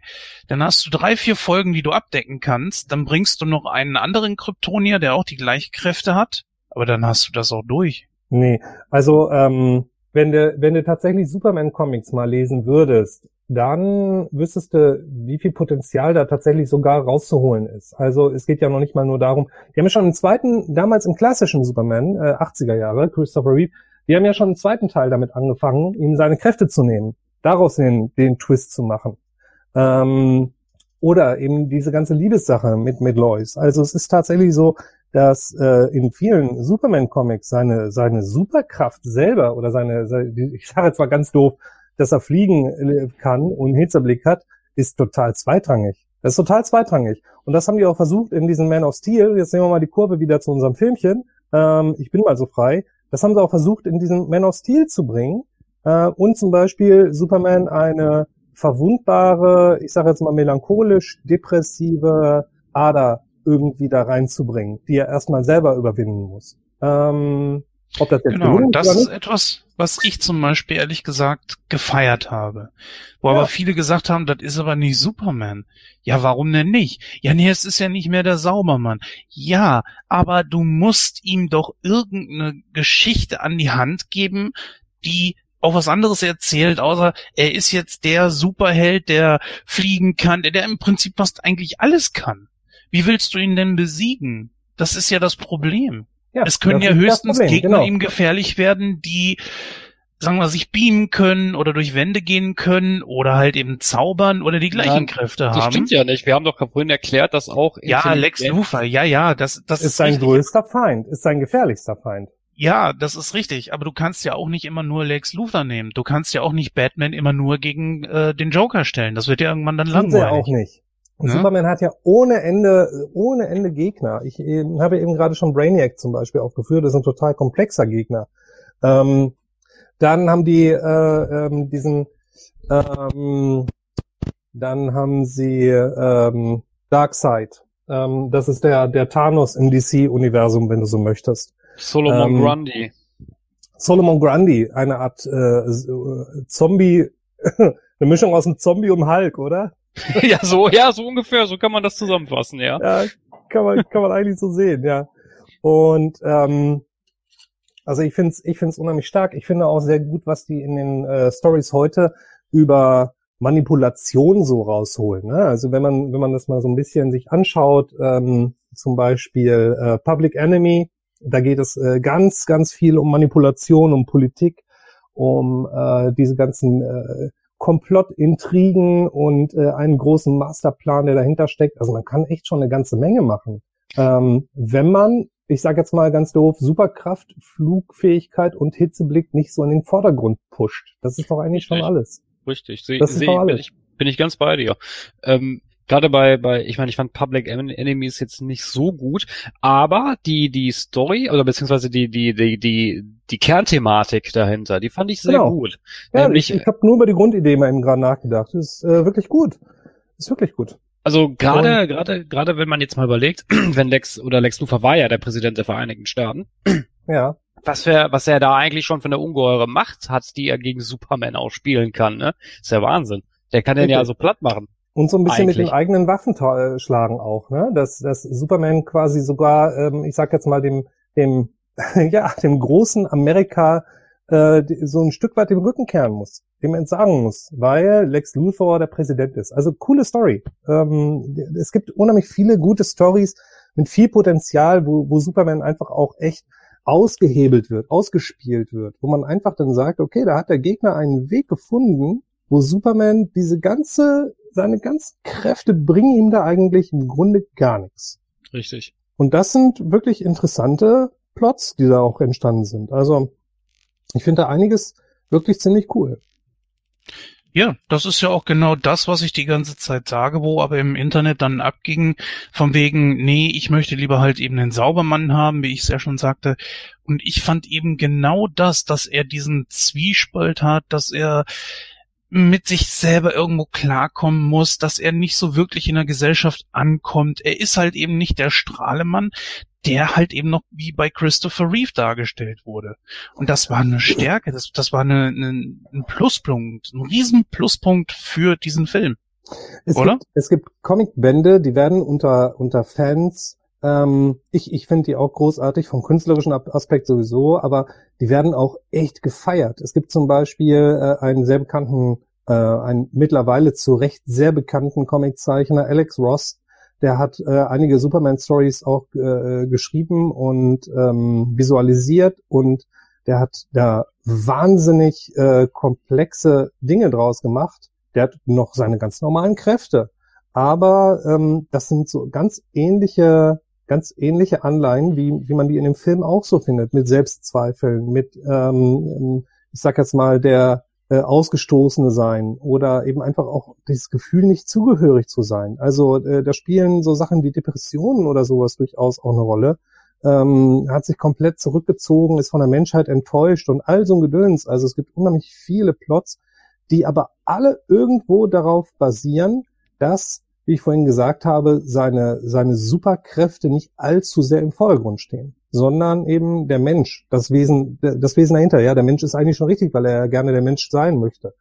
Und ähm, das ist etwas, dass die Leute darauf so boah, so wenig klarkommen, hat mich ehrlich gesagt so ein Stück weit genervt. Also ähm, dieses Geseier, du kannst äh, nicht einfach da äh, jemanden, äh, du kannst keinen Film darüber machen, weil weil jemand äh, höher springt als ein Haus und schneller ist als eine Lokomotive oder, nee, stärker als eine Lokomotive und schneller als eine Pistolenkugel. Also das sind, das ist wirklich dreißiger Jahre. Das ist ja Quatsch. So, ähm, sondern du brauchst tatsächlich einen vernünftigen Plot und, ähm, wenn die Leute sagen, ja, aber das ist ja nicht Superman, das ist total, totaler Quatsch.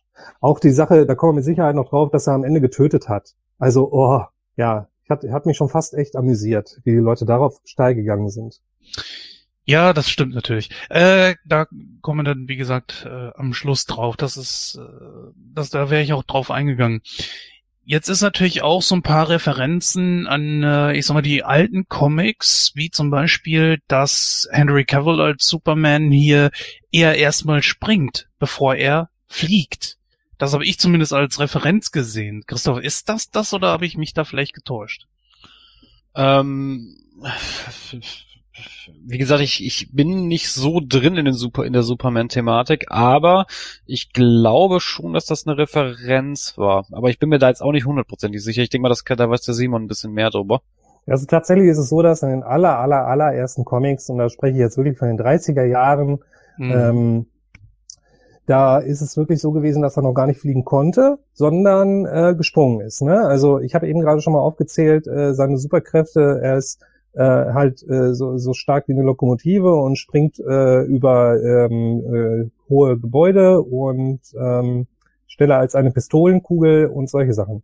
Und ähm, also er konnte eigentlich alles, was Menschen konnten, aber tausendfach verstärkt, keine Ahnung. So. Und ähm, das dann äh, kamen so Sachen wie Hitzeblick und äh, die, auch diese Flugfähigkeit, diese Flugfähigkeit ist dann tatsächlich aus diesem extremen Springen äh, heraus gewachsen, äh, entstanden. Äh, irgendwann konnte er halt nicht mehr springen, sondern ist halt geflogen und tatsächlich habe ich das auch als Referenz oder als eine Art Hommage äh, wahrgenommen und äh, ich fand das sehr gelungen. Ich fand diese erste Flugszene, die ersten Flugversuche fand ich äh, ganz toll inszeniert, muss man echt sagen. Auch, dass er wirklich nochmal abschmiert, während er fa- dann schafft er es fast zu fliegen und schmiert dann ab und kracht er in diesen Berg rein. Äh, cool. fand ich, fand ich wirklich geil. Und, ja, das ist ähm, halt, das ist halt schön zu sehen, dass man da auch so eine Entwicklung reingebaut hat, ne? Ja, ja, genau. Ich, ich fand das wirklich gut. Ich fand das gut. Auch diese, ja, es ist ja quasi so ein, so ein Jakobsweg. Was hat er da eigentlich gesucht? War das so eine Art Selbstfindung oder, weil er hat ja nicht direkt nach diesem Raumschiff gesucht. Das hat er ja erst äh, durch diese, Ja, durch durch diese Reporter da irgendwie erfahren, oder? Dass die dieses Raumschiff da gefunden haben, hat er ja durch die Presse erst erfahren. Mhm. Aber was hat er da gemacht? Warum war er unterwegs? Christoph, du? Im Prinzip hat Jens die Frage ja selber beantwortet. Richtig.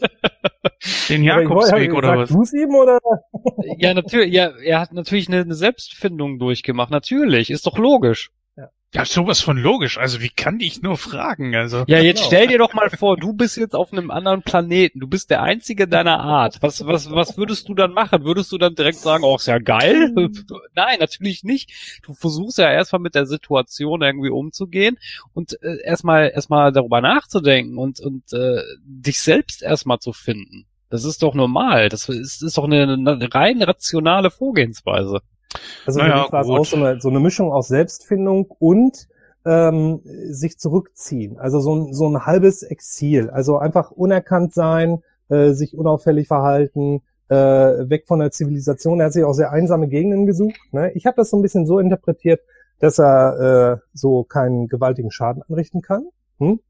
ähm, und nicht so auffällt. So, weil die Leute einen da einfach machen lassen und nicht äh, alles so fra- hinterfragen. Also ich habe das, ähm, ich, ich habe das so als so einen Mix gesehen. Tatsächlich, mhm. aber eine sehr starke Selbstfindungsphase. Ich ziehe jetzt mal los und äh, gucke mal, wo mein Platz ist. Also ähm, wenn du wenn du erwachsen bist und der ist erwachsen in dem Alter, also ist ja nicht als Jugendlicher weggegangen, dann äh, fängt man wirklich an, sein Leben auch mal so ein bisschen wenigstens zu hinterfragen. Also viele tun das, habe ich schon von gehört. Das ist ja auch genau die Situation, als sein Ziehvater ihm gesagt hat, äh, nee, noch nicht. Du, ja. Die Welt ist für dich noch nicht bereit. Und das ist ja dann in dem Moment auch so, als die Welt von ihm erfährt, äh, ja, sie, sie, sie ist ja nicht wirklich ablehnend, aber ach, ich weiß auch nicht, ja, wie ich das beschreiben soll. Doch, doch, der mhm. Papa hatte recht.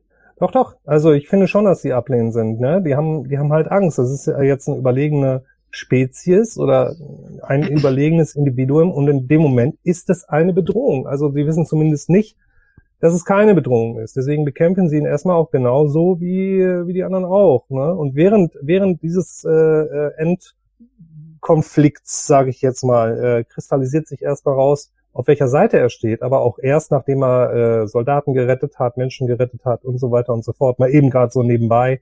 Ähm, und dadurch hat er halt mal die Fronten geklärt. Und äh, dann sagt der Soldat halt, äh, das ist nicht unser Feind. Die, da hatten die, die, also der, der Befehlshabende, ne, da, ähm, da hatten die anderen Soldaten sogar noch angelegt auf ihn. Also die hatten schon noch Befehl auf ihn zu schießen. Der war tatsächlich als ähm, Feind dort erstmal angesehen. Was ja auch stehen. Was ja auch eine menschliche, normale, also beziehungsweise eine, eine, eine menschliche, ist ja vom, vom Menschlichen aus betrachtet, eine nachvollziehbare Handlung, ne? Dass man halt ja, sowas erst als Bedrohung wahrnimmt. Auf jeden Fall. Batman tut das übrigens übrigens noch weit darüber hinaus. Das ist richtig, das tut er sogar heute noch. Mhm. Er rechnet zumindest immer damit. Mhm. Naja, muss er ja auch. Gotham ist ja jetzt nicht Metropolis. Metropolis ist ja, glaube ich, ein bisschen äh, einfacher zu handeln als wie äh, Gotham. Das auch, aber das äh, das meinte ich ja jetzt nicht. Das hat ja nichts mit den Städten zu tun, sondern Batman ist in den Comics immer, er betrachtet Superman zwar auch als Freund, aber auch als Feind. Er hat ja bei sich in der Bat-Höhle einen Kryptonit-Vorrat, weil er genau weiß, ähm, wenn der mal durchdreht, bin ich vorbereitet. Genau. Ja, aber nicht nur darauf, sondern wenn mal wieder irgendwelche anderen kryptonischen Viecher da rumrennen, was ja dann auch passiert. Ach, Batman ist auf alles vorbereitet. Er darf, deswegen ist er Batman. Richtig. Ja, Lois Lane kommt mit dazu. Mhm. Amy Adams als Lois Lane. Könnt ihr das so stehen lassen? Also passt sie da rein oder dann ja doch nicht? Was meinst du, Christoph? Das, was heißt, wie meinst du das jetzt? Passt sie naja, da du rein? Kennst ja, du kennst ja die äh, Serie aus den neunziger Jahren, ne? Ja, ja, natürlich. Ne? Und da äh, ist es ja, ich weiß gerade nicht, wie die Schauspielerin heißt, aber man hat ja so ein gewisses Bild von ihr auch. Also Und, äh, die beste Superman-Serie war im Übrigen Smallville, das ist mal nur so am Rande. Das stimmt. Ähm, aber ich habe äh, tatsächlich habe ich bei Lois Lane nicht so ein Bild vom Kopf, also nicht nicht so wie bei anderen Charakteren. Also bei Lois Lane ist es mir ehrlich gesagt ziemlich egal. Das könnte auch eine farbige sein, das wäre mir wurscht. Okay. Also das, die, die Schauspielerin war übrigens Terry Hatcher. Genau, richtig. Später in ähm, Desperate Housewives, ne? Später war die in Desperate Housewives, ja. Genau. Mhm. Also jetzt, das ist jetzt nicht so wie wie ähm, wie der Lex Luthor Verschnitt, den sie da reingebracht haben. Da war ich ja total enttäuscht von. Aber bei bei Lois Lane habe ich wirklich kein kein Bild vor Augen, wo ich jetzt sagen muss, ja, die muss so aussehen, also so gar nicht. Gut, Lex Luthor kommt ja erst später. Der hatte hier in Man of Steel noch überhaupt gar keinen Auftritt. Nein, aber jetzt mal im Vergleich zu zu ja, zu ja, klar, ziehen, ne? Klar. Weil so ein Lex Luthor stelle ich mir halt nicht so vor, wie er da halt dargestellt wurde, ne? Ja. Wieso? Ja, wie der Joker halt. Der hätte vielleicht auch einen ganz ein, ein großartiger, optisch potenziell großartiger Lex Luthor ist gerade von uns gegangen. Ja, wer denn? Ähm, jetzt kommt's wieder. Simon und die Namen. Äh, mir fällt's gleich ein. Sprecht mal irgendwas weiter. Ich, ich, ich brauchte bei Terry Hatcher auch eine Sekunde. äh, ja, Superman. Jetzt mal die, die, die Frage so generell. Henry Cavill als Superman, würdest du sagen, Christoph, das... Frage. Man hat ja jemanden gesucht, der genauso aussieht wie er, der auch noch ein ziemlich unbeschriebenes Blatt ist. Äh, konntest du mit ihm gut leben, Christoph? Also ich fand äh, Henry Cavill großartig. Also ich fand, der hat optisch gepasst. Also bei Superman hat man ja schon so eine gewisse Vorstellung, wie der auszusehen hat. Äh, das fand ich gut. Ich ich äh, fand auch seine schauspielerische Leistung oder beziehungsweise wie er den Charakter dargestellt hat, fand ich super. Also ich äh, gehe sogar so weit, und ich weiß, jetzt werden einige schreiben, Blasphemie, aber nein, aber, aber ich sag's jetzt einfach mal, ich fand den sogar besser als Christopher Reeves. Danke, da sind wir uns sehr einig. Da würde ich mich sogar einreihen.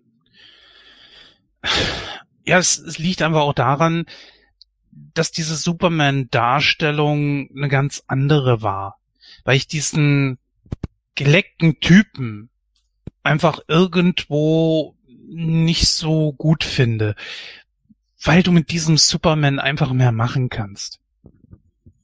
Wir haben das ja in Batman v Superman, dass er, ach, Batman versus Superman, ich finde dieses dieses V abgekürzt einfach dumm.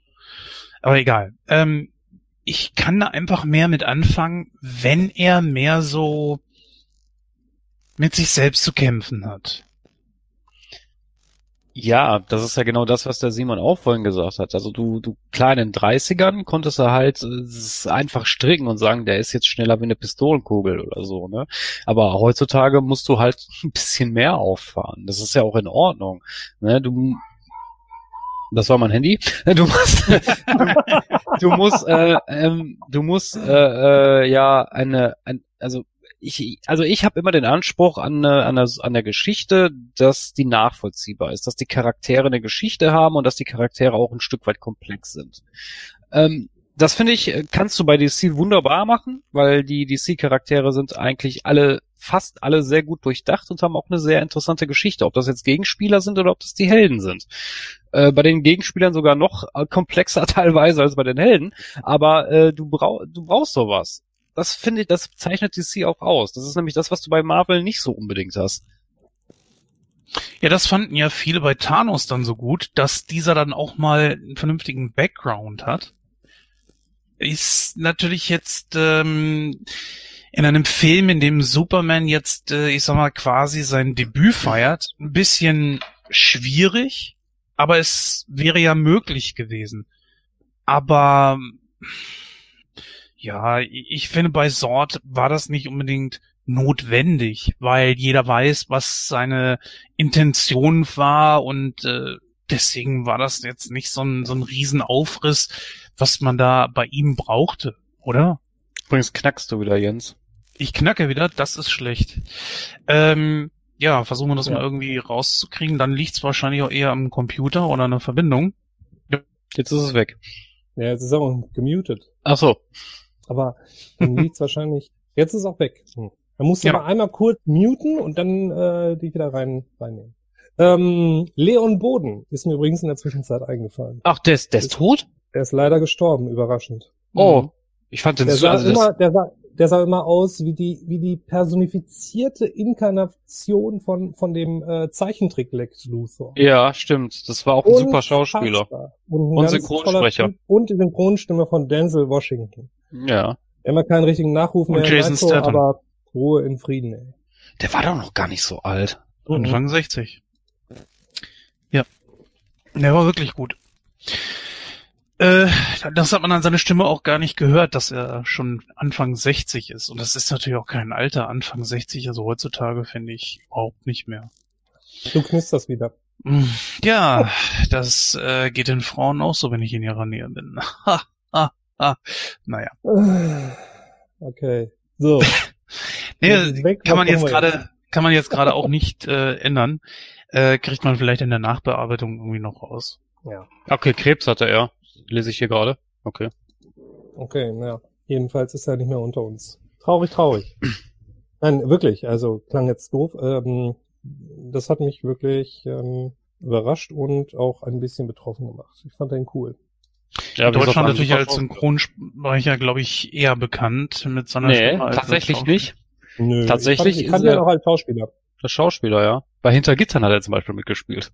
Ja, ja, das ist das große Problem. Das äh, hatte ich ähm, während der Sendung, die ich zusammen mit dem Julian aufgenommen habe. Äh, da hatten wir, äh, wir sind ja nicht mehr chronologisch, wir schmeißen ja unsere Folgen jetzt hier durcheinander. Ähm, Da hatten wir das tatsächlich live reinbekommen, dass er verstorben ist. Und ja, dann bin ich natürlich auch seine Biografie da mal durchgegangen. Das meiste, was er als Schauspieler gemacht hat, war wirklich diese so Krimisachen in Deutschland. Was in Deutschland ja auch äh, größtenteils eigentlich das T V beherrscht. Richtig. Ähm, das gucke ich mir ehrlich gesagt überhaupt nicht an, weil ich es langweilig finde. Es tut mir leid. Ja, also ich kannte ihn aus aus so Krimisachen. Ja, Frauenknast äh, habe ich nicht verfolgt, aber äh, auch das habe ich ab und zu mal damals noch gesehen. Ähm, aber ja, irgendwie war das eine coole Type, muss man wirklich sagen. Also ich kannte ihn tatsächlich auch äh, von der Schauspielerei. Als Synchronsprecher ist er mir gar nicht so geläufig gewesen. Ähm, als ich dann gehört habe, dass er gestorben ist, da hieß es dann die Synchronstimme von Denzel Washington und dann dachte ich, da habe ich ein bisschen so nachgedacht, ja krass, das ist ja die Stimme von Denzel Washington. Ähm, aber tatsächlich kannte ich ihn eher, eher sogar als Schauspieler. Ich ja. kannte ihn, wie gesagt, ja. hauptsächlich aus Hintergittern tatsächlich. Ich hab, ich oute mich da mal, ich habe das tatsächlich verfolgt. Oh. Das war nämlich auch die beste Serie, die R T L je produziert hat, bin ich nach wie vor der Meinung.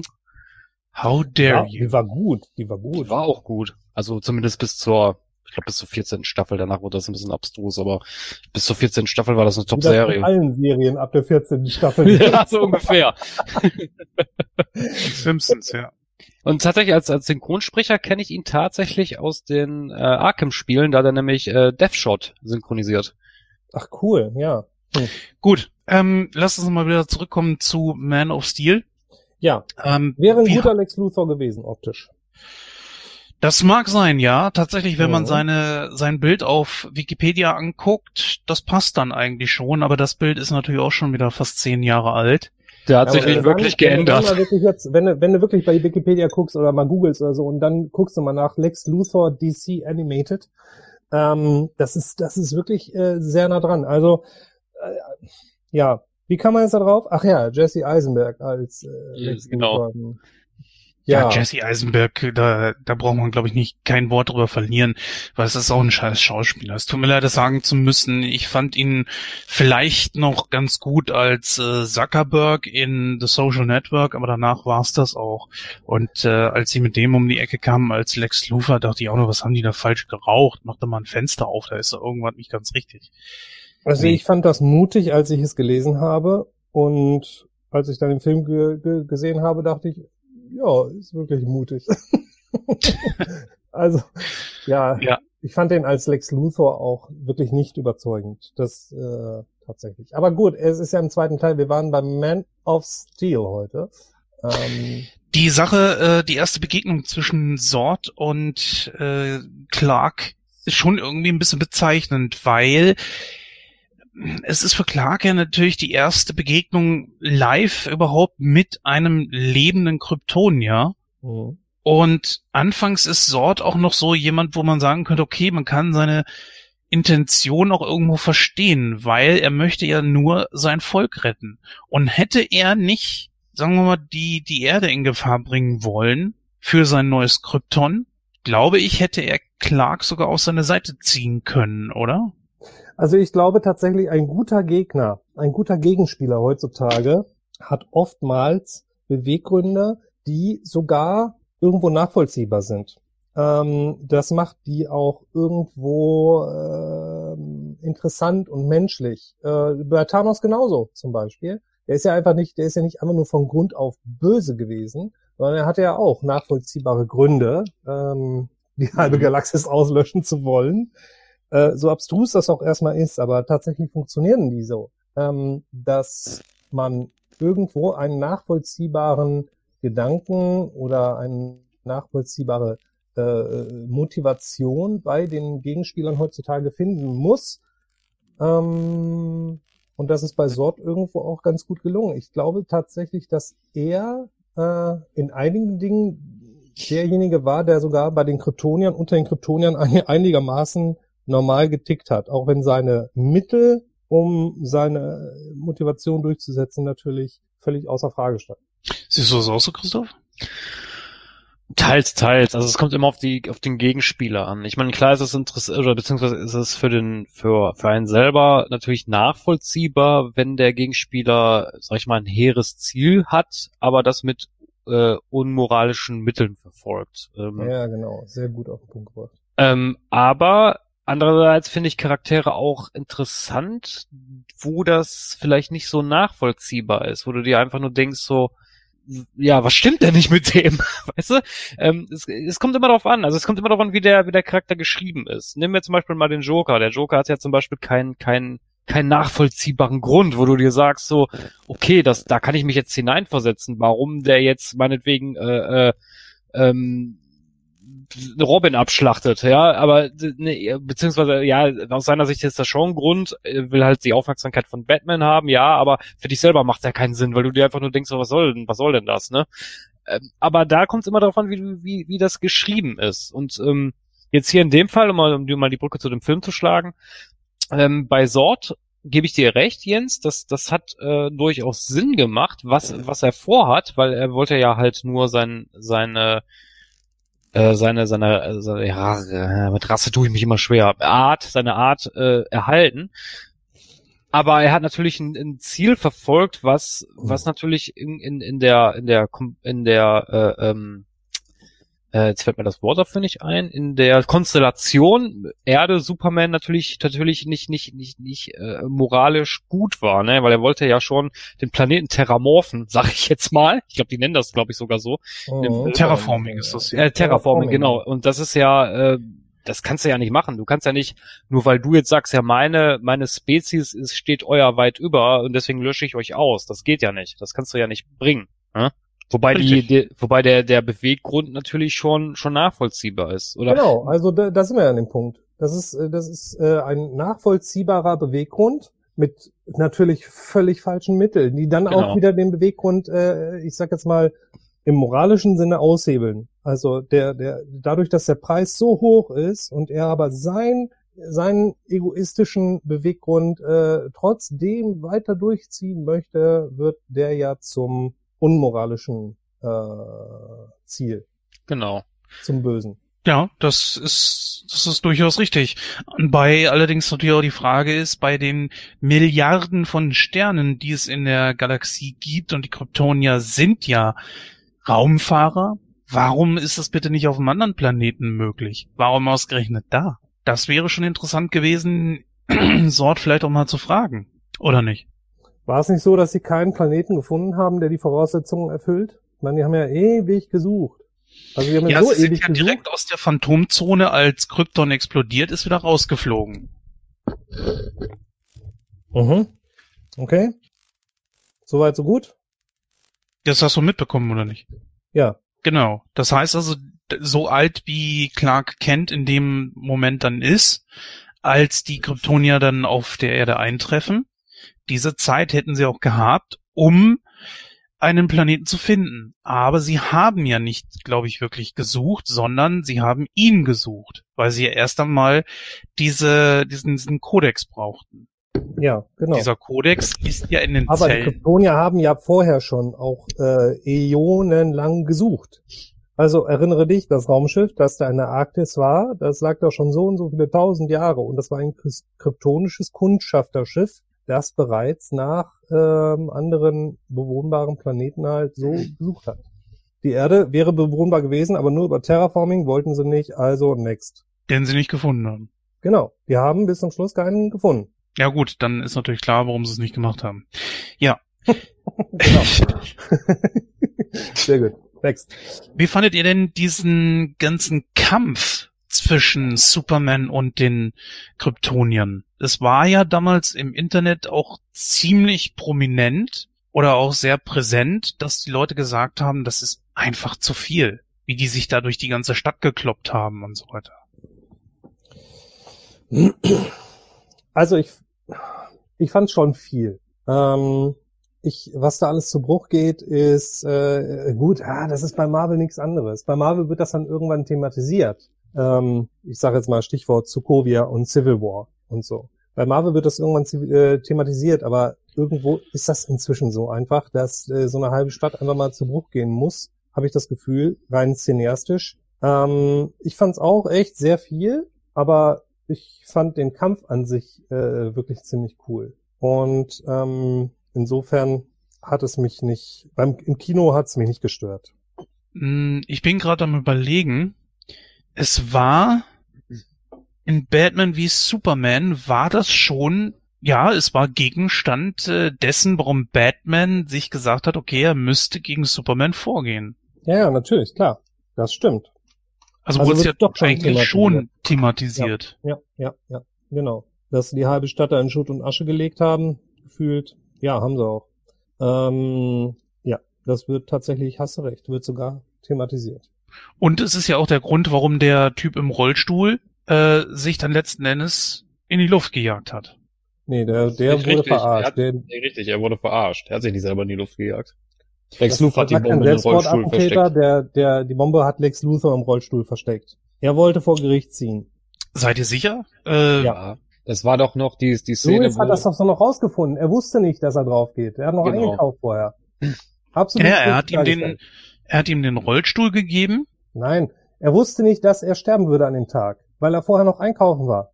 Richtig. Das wird der ja Rollstuhlfahrer gesagt. Der Rollstuhlfahrer oder was? War noch einkaufen. Louis macht doch dann, Louis macht doch dann ihre, äh, wie nennt man das? Ihre Recherchen und äh, ihre, wie nennt man das denn, wenn man forscht äh, als Detektiv, äh, ihre Ermittlungen. Louis macht ihre äh, Recherchen, ihre Ermittlungen so und ist dann doch in der Wohnung von diesem Typen, der sich mit dem Rollstuhl hochgejagt hat. Genau. Und äh, weil bis dahin war er als Selbstmordattentäter dargestellt. Sie hat aber aufgedeckt, der war vorher noch einkaufen. Der Kühlschrank ist voll. Der war vorher noch einkaufen. Er wusste nicht, dass er sterben würde. Okay. Das war alles von Lex Luthor manipuliert. Übrigens, da sind wir wieder beim Thema. Manipulation. Das ist eine, das ist so eine Sache, wie man Superman schlagen kann. Da hast es.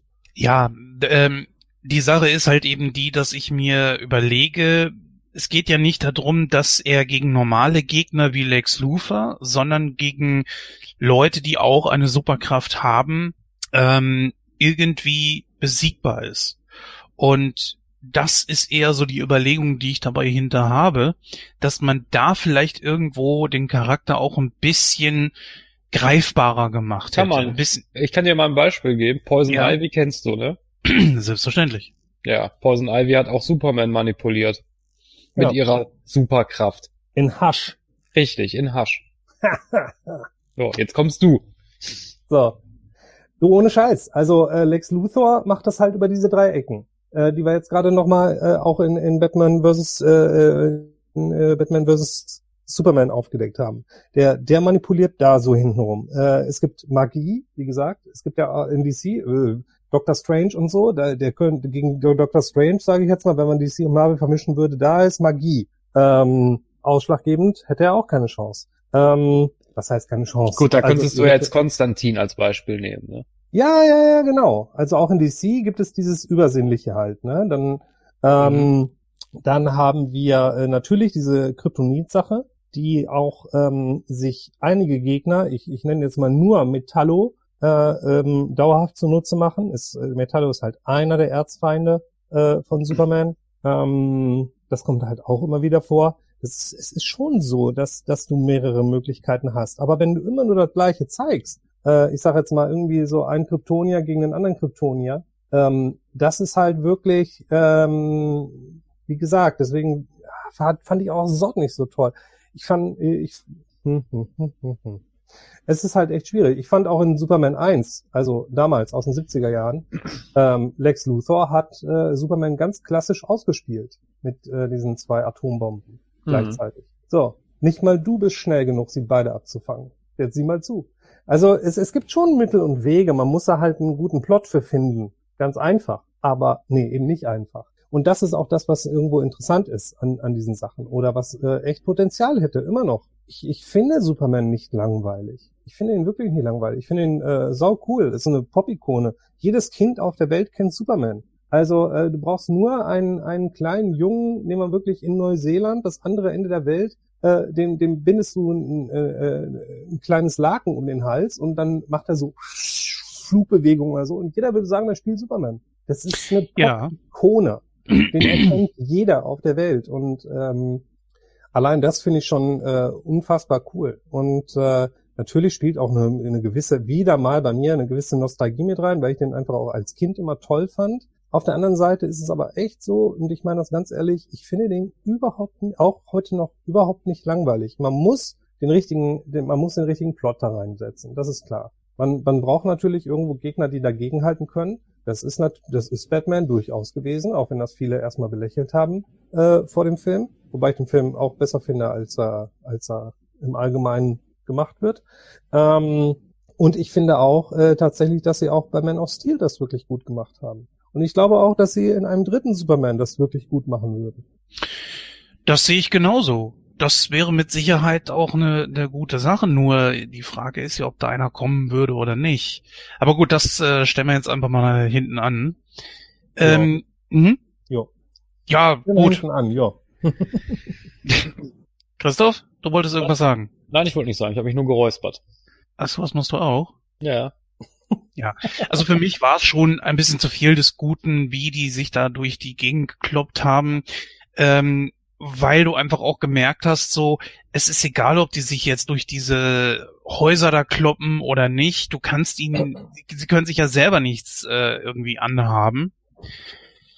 Was dann allerdings natürlich im Kampf zwischen Zod und äh, Clark nicht so wirkt, weil er ihm ja das Genick bricht. Es ist eine ziemlich geile Szene, aber es bringt natürlich die Frage auf, warum können die sich durch die ganzen Häuser kloppen und es passiert nichts? Auf der anderen Seite wiederum aber ähm, irgendwie doch. Also was denn jetzt? Nee, die Häuser sind, äh, das ist wie Schaumgummi. Das ist jetzt nicht weiter wild. Die prügeln sich, die prügeln sich, die prügeln sich. Das ist wie, wenn ein Mensch gegen einen anderen Menschen antritt. Die haben beide die gleiche Stärke. Richtig, so. Richtig. Aber sie können sich ja gegenseitig in die Fresse hauen und es ja. passiert nichts. Ja, gut, okay, hätten vielleicht mal ein paar blaue Flecken. Aber sie haben auch eine übermäßige, genau. übermäßig starke äh, Heilung. Ne? Es ist ja nicht nur die Superstärke, sondern auch eben diese Unverwundbarkeit beziehungsweise äh, diese Heilungs, äh, Heilkraft, wie auch immer. Also ich meine, wenn du tot bist, bist du tot, klar.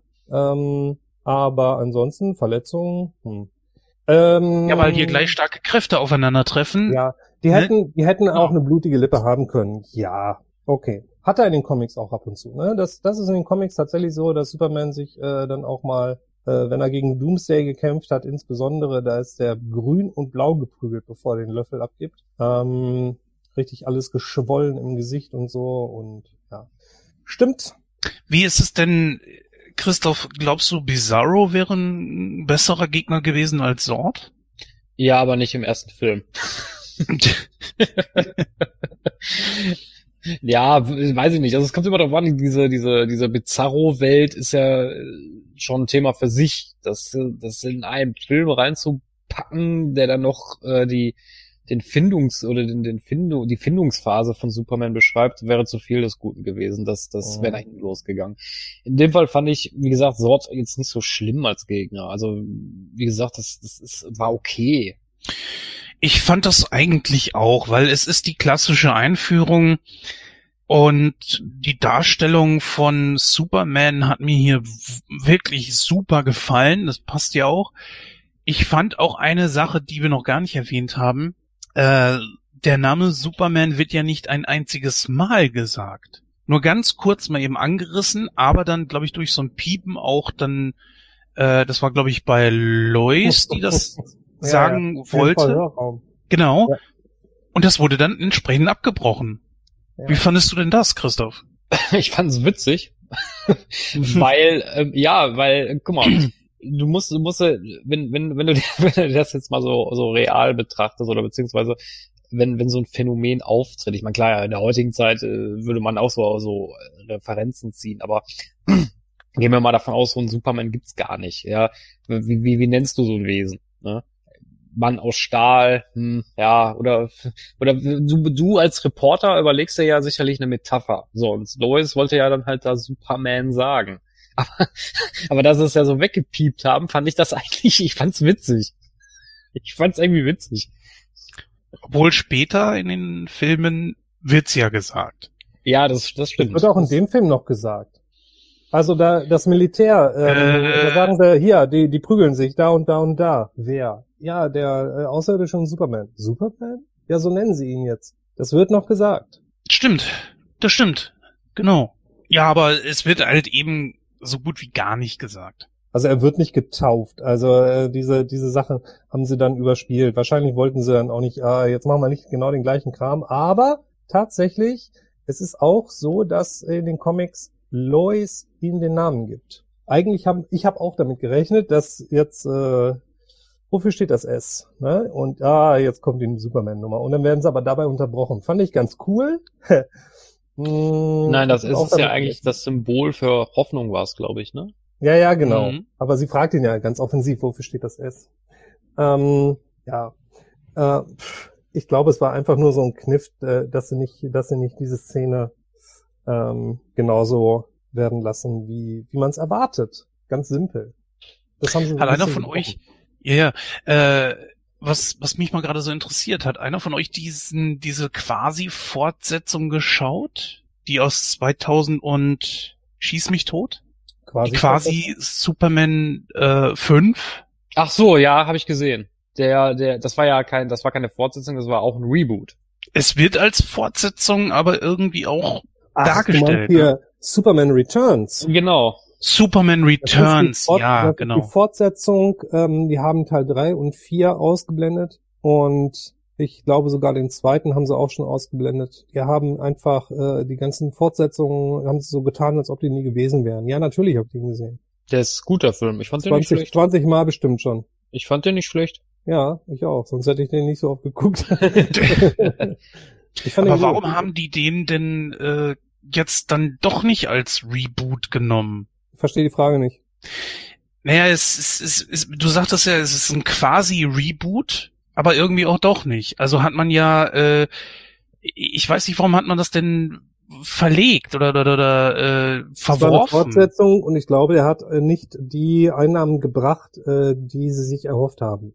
Okay, oder war das vielleicht, weil man sich gesagt hat, okay, wir machen jetzt dann das D C E U und da wollen wir jetzt was ganz Neues haben? Genau. Ich glaube, Zack Snyder wollte jetzt, äh, ich meine, die haben damals ähm, eigentlich den ganz klassischen Superman einfach nochmal ein bisschen weitergeschrieben und äh, Zack Snyder hat äh, das Zepter übernommen, hat gesagt, nee, wir machen das jetzt alles mal neu, ich will jetzt was anderes machen. So. Also jetzt runtergebrochen auf drei Sekunden, mhm. das wird ihm mit Sicherheit nicht direkt, äh, gerecht, aber letzten Endes kommt es auch selber raus. Gut, ich habe ihn nicht gesehen, aber hättet ihr das als äh, ein... ein besseren Einstieg in in diese Welt gefunden, dass es Superman dann schon eigentlich gegeben hat, anstatt jetzt von vorne anzufangen?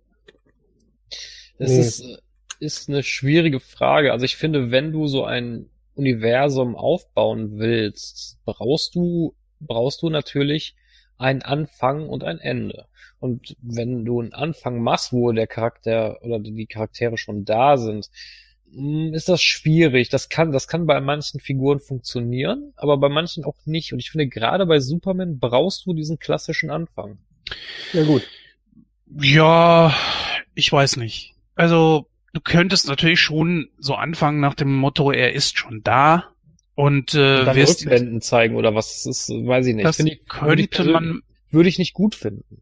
Also ganz ehrlich, also das das kannst du, bei Batman zum Beispiel kannst du das machen, aber auch nur aus dem Aspekt heraus, weil Batman kennt jeder. Ich meine, gut, Superman kennt auch jeder, aber bei Batman kennt jeder die Geschichte. Da weiß jeder, warum der zu Batman wird. Die, dass seine Eltern umgebracht wurden, weiß, glaube ich, jeder. Fragt zehn auf der Straße, zehn können dir können die Frage beantworten.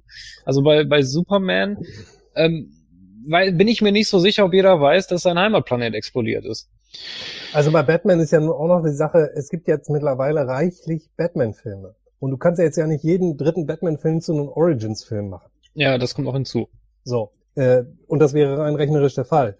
Die, das, das ist ja nun wirklich der, der auch äh, ein, ein ganz entscheidender Punkt. Also irgendwann ist diese Sache gelutscht. Deswegen haben sie sich ja bei, bei Spider-Man auch dagegen entschieden, jetzt nochmal die Origins-Story äh, zu erzählen, denn das war nicht notwendig. Bei einem Batman, wir wurden in den letzten zwanzig Jahren von, äh, keine Ahnung, acht Batman-Filmen begleitet. Ähm, äh, okay, fünfundzwanzig. dreißig. Ach du Scheiße, sind wir alte. aber, aber, aber die letzte Superman-Origin-Story wurde im Kino erzählt Ende der siebziger Jahre. Das also, stimmt. Das, das stimmt. Ist über vierzig Jahre her.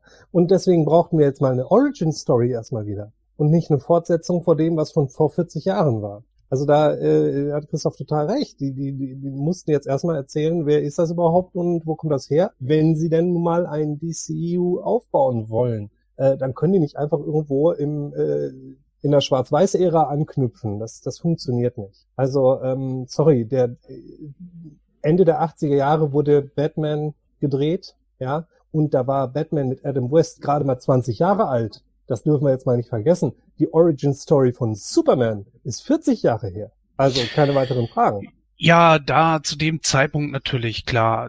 deswegen hat ja, glaube ich, Batman auch damals so gut eingeschlagen, weil es einfach mal eine ganz andere Note war, weil die Leute ja auch nur wirklich diesen Adam West Batman kannten. Ja, und dann wieder fünfzehn Jahre später kam dann Batman Begins, wieder mit einem Reboot. Wann war das? zweitausendfünf? Ich weiß es nicht. zweitausendsechs, glaube ich. Nee, zweitausendfünf. zweitausendfünf. Guck mal, gut geschätzt. Das ist sechzehn Jahre später. Haben sie wieder einen kompletten Reboot gemacht und, und alles von vorne erzählt. Nee, also tatsächlich, äh, man musste jetzt einmal ähm, erstmal wieder anfangen. Ich, ich, ich bin ja persönlich auch der Meinung, ist jetzt wirklich nur meine Meinung, ähm, und ich will auch noch gar nicht so in Richtung Quintessenz irgendwie rüber, aber ich, ich würde echt hoffen, dass es nochmal eine Fortsetzung gibt, weil ähm, das Ding ist noch nicht, ist noch nicht durch. Die müssen sich weiter nochmal ein bisschen erden und äh, dürfen die Sache nicht so das Knie brechen, aber ich hätte gerne noch so ein, zwei Filme mit Cavill als Superman. Er hat aber, glaube ich, der ganzen Geschichte, es war eine Zeit, wo er gesagt hat, nein, möchte er eigentlich nicht mehr, er möchte da raus, ähnlich wie es bei Affleck ja der Fall gewesen ist. Hat aber ich glaube, eine Rückkehr hat er mittlerweile gar nicht mehr, mehr so sehr nee, ausgeschlossen, nee, nee, nee. oder? Hat er, hatte er gar nicht gesagt. Hm. Wer Cavill war denn das? Hat, Cavill hat nicht gesagt, dass er da raus ist. Cavill ähm, hat sich das immer schön offen gelassen. Also ähm, ganz im Gegenteil, äh, da gab es dann immer wilde Spekulationen, dass Warner Brothers äh, sich von ihm mhm. verabschiedet hat und dann wurde aber schnell zurückgerudert, nee, nee, nee, nee, nee, das Cape hängt noch bei ihm im Schrank. Also sogar von Seiten Warner. So. Ähm, er hat er hat nie gesagt, dass er keinen Superman mehr spielen will. Hat er noch nicht. Noch nicht. Ich find's, ich, ich würde es ehrlich gesagt sogar sehr schade finden, weil er da sehr genau. gut reinpasst. Ja. Jetzt wird er natürlich auch so ein bisschen für Wolverine gerüchtet. Ja. Ja, ich höre schon raus, das ist nicht so dein, äh, das, das würdest du nicht so gut finden. Äh, warum? Äh, ähm, es gibt, es gibt andere Schauspieler, die Wolverine könnten. Also ich, ich weiß nicht, wie er als Wolverine wäre. So, aber eigentlich ist er gar nicht der Typ. Für Wolverine. Ja, Cavill ist äh, über eins neunzig groß. Ja, allein, allein das schon. Wolverine ist eigentlich total klein. Hugh Jackman war schon zu, zu wuchtig für Wolverine. Wolverine, äh, dem kannst du über den Kopf spucken. Du, nicht Cavill. Also, ähm... es ist so, ist tatsächlich so. Also der, der muss eigentlich so ein kleiner, kompakter Schlägertyp sein. Ich, ich würde gerne irgendwie Tom Hardy oder sowas als als Wolverine sehen. Oder so. Der muss... Oh, nee. Ähm, ich weiß es nicht. Ähm, doch, ohne Scheiß. Ähm, Cavill ist... Nein, der ist nicht Wolverine. Der ist doch nicht Wolverine. Nein, next. Ja, ihr seht, Ach, wir sind eigentlich fast am Ende. Ich persönlich hätte es aber ganz gut gefunden, wenn Zod hier nicht komplett getötet worden wäre, also komplett aus dem Spiel genommen, weil ich finde, gerade der Schauspieler auch passte so ein bisschen, also ich was, was heißt ein bisschen, ich, fast, ich fand, er passte sehr gut in diese Rolle rein. Und Zod ist ja jetzt auch jemand, den man als äh, Superman-Gegner kennt, gerade auch äh, aus den alten Filmen heraus. Dann frage ich dich mal ganz direkt, dann kommt jetzt mal eine, eine Frage, um das zu vertiefen, äh, was hättest du denn gerne mit Zod noch angestellt? Nicht angestellt, seine, zurückgestellt. Seine, ja, nee, was, was hätte er denn jetzt äh, als nächstes für ein Ziel gehabt? Also, denn sein sein sein äh, hauptsächliches Ziel ist ja eigentlich schon gescheitert mit dem Weltenwandler. Und dann hat er eigentlich am Ende nur noch gesagt, okay, wenn ich meine Welt verliere, dann verlierst du deine jetzt auch. Und äh, jetzt werde ich sie alle umbringen, so ungefähr. Mhm. Und äh, da ging es dann nur noch um diesen Rachefeldzug. Also eigentlich war die Kuh gemolken. Also es gibt durchaus viele, viele, viele Gegner. So, so gut ich Michael Shannon als Zod fand, ähm, gibt es viele Gegner, die noch durchaus viel mehr Potenzial für viel krassere Storys hätten.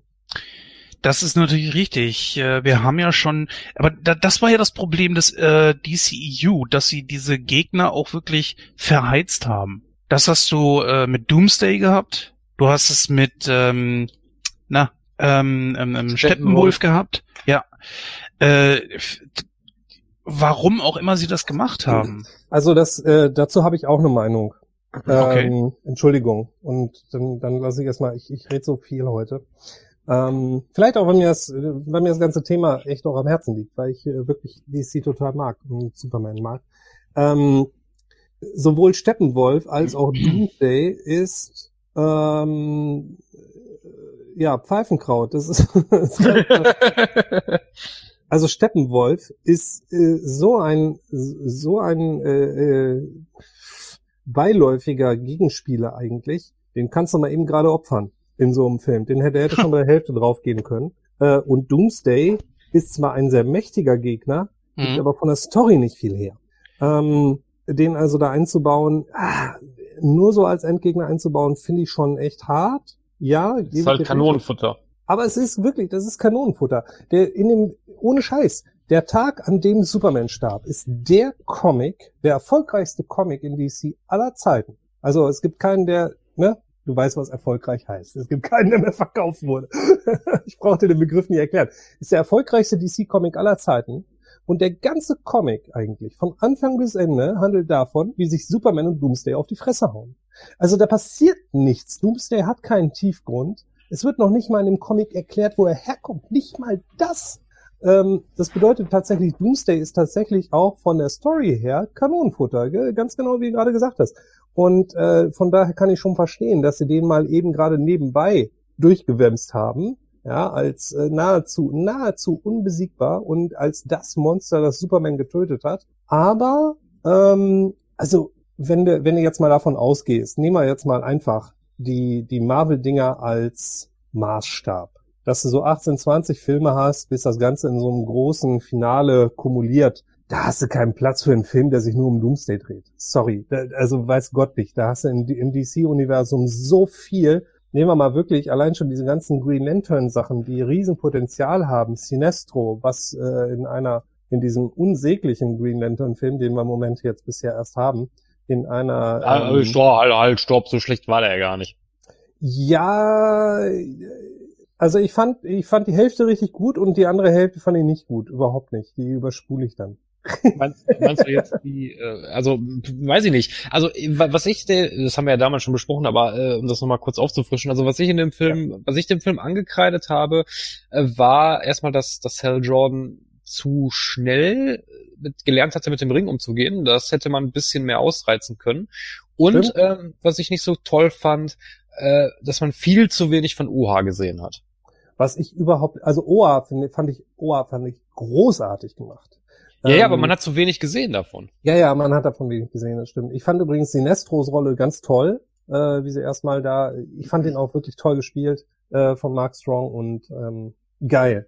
Aber, was ich dem Film wirklich ankreide, ist, ähm, dass sie diese, die auch, auch diese Liebesstory da drum gebaut haben, irgendwie. Der, der ganze Green Lantern war irgendwie, äh, kam mir vor wie in einer falschen Verpackung. Also der Film wäre noch so viel geiler gewesen, wenn sie einfach so ein paar Sachen konsequenter durchgezogen hätten und nicht versucht hätten, noch ein paar andere Zielgruppen mit abzudecken. Ich will den Film jetzt nicht äh, un- unnötig auseinandernehmen, der ist heute kein Thema. Nein, nein, aber klar. Der war mir in dem Sinne nicht straight genug. Ich fand diesen Animaz- anim- animierten Anzug und so, fand ich richtig cool, fand ich eine tolle Idee. Ich fand das Production Design toll, ich fand Oa toll. Ich fand auch wirklich geil, dass sie bei der Macht von Grayskull mit reingebracht haben. Aber ähm, der war mir einfach nicht konsequent genug. Und Man of Steel, den fand ich sehr konsequent. Deswegen schneidet der bei mir echt gut ab, um die Kurve wieder hinzulegen.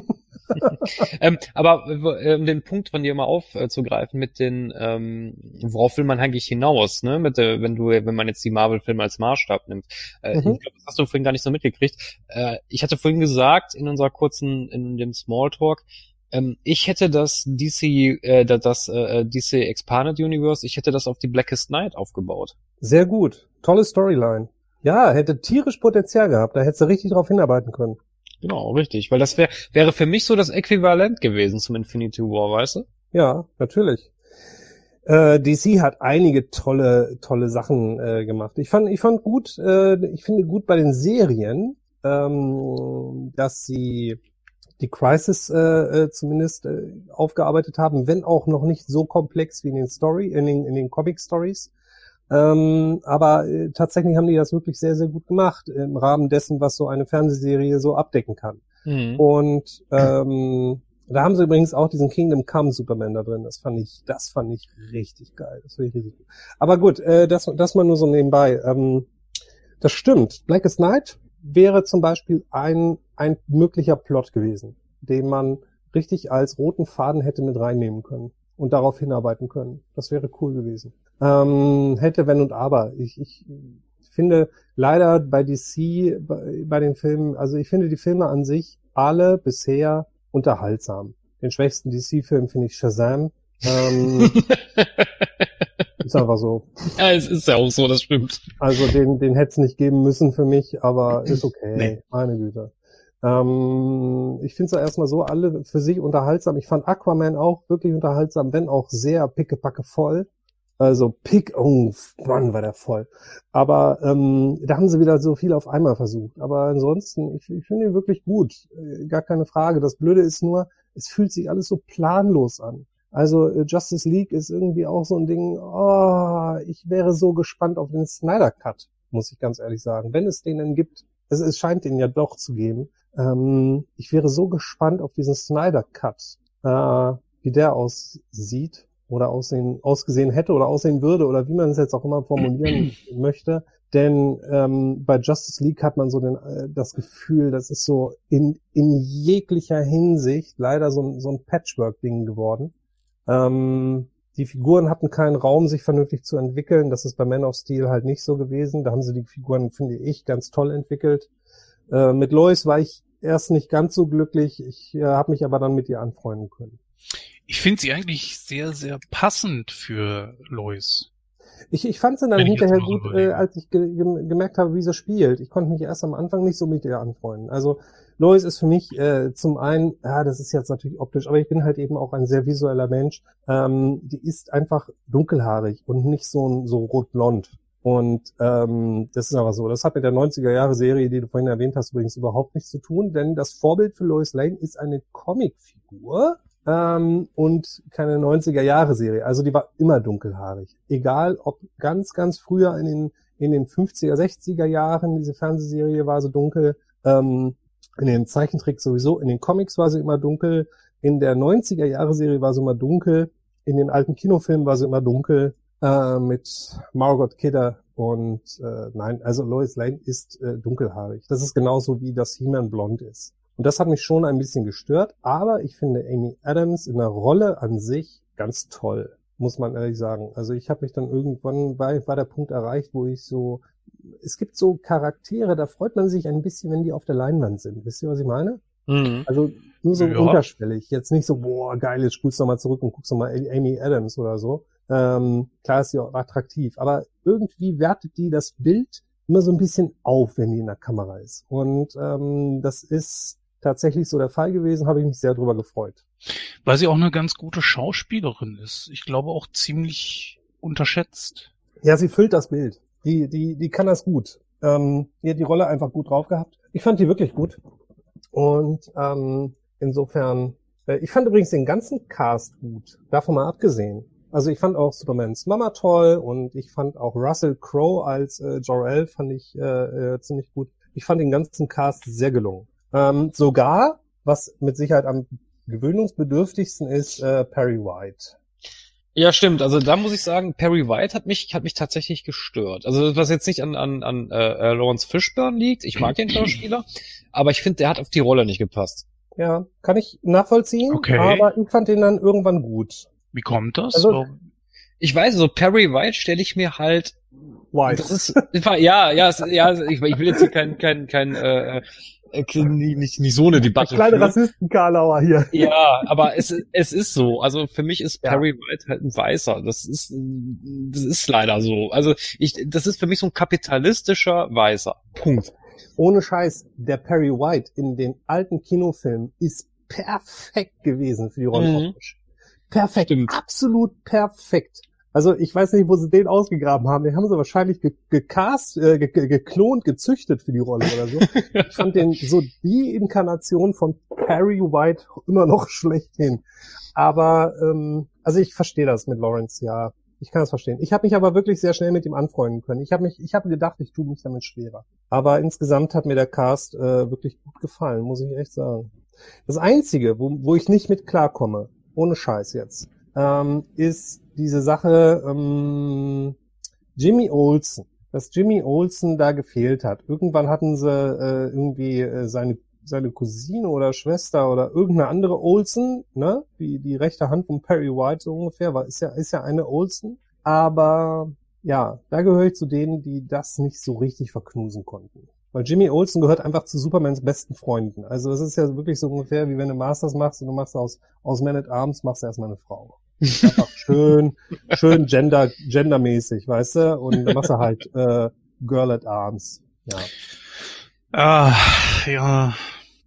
Das fand ich nicht so toll, muss ich wirklich sagen. Also Jimmy Olsen hat mir ein bisschen gefehlt, aber ähm, mit Perry White kam ich, kam ich ganz gut zurecht. Ja, ich würde mal sagen, lasst uns dann einfach mal, glaube ich, jetzt langsam zum Fazit. Ja, wir haben aber eine Frage. Wir brauchen noch was. Wir, wir haben noch eine Frage was, ja? nicht ganz geklärt, nämlich das hattest du nur kurz am Rande angesprochen, nämlich dass er, äh, dass Superman dem Zod das Genick bricht. Jo. Da ah, wäre meine okay. Frage zum Beispiel, hättet ihr das erwartet, dass Superman tötet? Äh, er hat, glaube ich, einen, einen legitimen Grund, weil er nämlich zu Zod sagt, tu's bitte nicht, weil da sind ja diese Kinder, diese Familie, oh. aber Zod lässt sich ja nicht aufhalten. Und da ist halt die Frage, was hätte er tun sollen? Ihm blieb da ja nichts anderes übrig. Da kann ich dir zum Beispiel einen Punkt nennen. Ich kann dir zum Beispiel Brief und Siegel drauf geben. Batman zum Beispiel hätte ihn nicht getötet. Okay. Hm. Aber was hätte Batman denn getan? Das ist eben die Frage. Also es gab auch genug Situationen, wo Batman einen Grund gehabt hätte. Er hätte sich daneben gestellt, grimmig geguckt und nachgedacht. Ja, natürlich. Nein, aber es, ne, also es, es, es gibt, Batman zum Beispiel bricht diese Regel nicht. Ich meine, wenn jemand draufgeht im Kampf, ist ihm das scheißegal, aber er selber tötet niemanden. Deswegen ist da halt die Frage so. Da habe ich mir zum Beispiel so die Frage gestellt, eigentlich versucht ja so, oder, oder Batman sagt ja sogar selber zu Superman, ja, du bist der Bessere von uns beiden. Es ist natürlich die Frage, da habe ich mir zum Beispiel da die Frage gestellt, hm, weiß ich nicht, ob Superman hätte, Superman tötet eigentlich auch nicht. Also das fand ich ein bisschen, äh, ein bisschen komisch. Jein, also äh, das ist so der Punkt, den viele bemängelt haben, auch im Internet, ne? Äh, Superman tötet nicht und so und so weiter und so fort. Superman tötet andauernd. Also äh, das, das mag äh, irgendwie noch in den Köpfen der Leute so drinstecken und äh, dass das so seine seine Prämisse ist und dass er jedes Mal, wenn er jemanden töten muss, ja, ich weiß genau, dass ich das jetzt genau so sage, äh, dass er darunter leidet. Ja, ähm, aber Superman tötet sowohl in den alten Filmen als auch in den neuen, als auch in den Comics. Ähm, der tötet am laufenden Band. Wie, woran halt so. Machst du das fest? Also er hat Doomsday getötet, er hat auch in dem alten Film hat er auch Zod und äh, hat er auch Zod getötet zum Beispiel. Die sind in der Festung der Einsamkeit. Ja, ja, ja, ja, ja, ohne Sekunde, aber die sind draufgegangen. Ja, ja, die ja, die sind, sind drauf, die sind draufgegangen, das weiß gerettet. Ich. Die hat er, die nicht, hat er gerettet, nicht gerettet, aber er, er war, aber er hat sie selber nicht getötet. Okay, ja, es ist halt äh, äh, Genickbruch. Aber tatsächlich äh, wird tatsächlich auch in den Comics wird immer mal wieder getötet. Also Superman muss auch mal töten. Es gibt auch Superman gegen Aliens zum Beispiel, so ein Crossover, da tötet er auch. Also es ist es ist schon so, dass er dass er tötet. Der Genickbruch ist jemandem das Genick zu brechen, so. Ne? Ähm, ist schon ja. ein Schritt, wo ich so dachte, boah, krass, okay. Und er hat ja auch äh, ein bisschen daran zu knacken gehabt. Aber ähm, es ist nicht so, dass so pauschal gesagt wird, äh, ist ja voll scheiße, weil Superman tötet nicht, ja, grundsätzlich.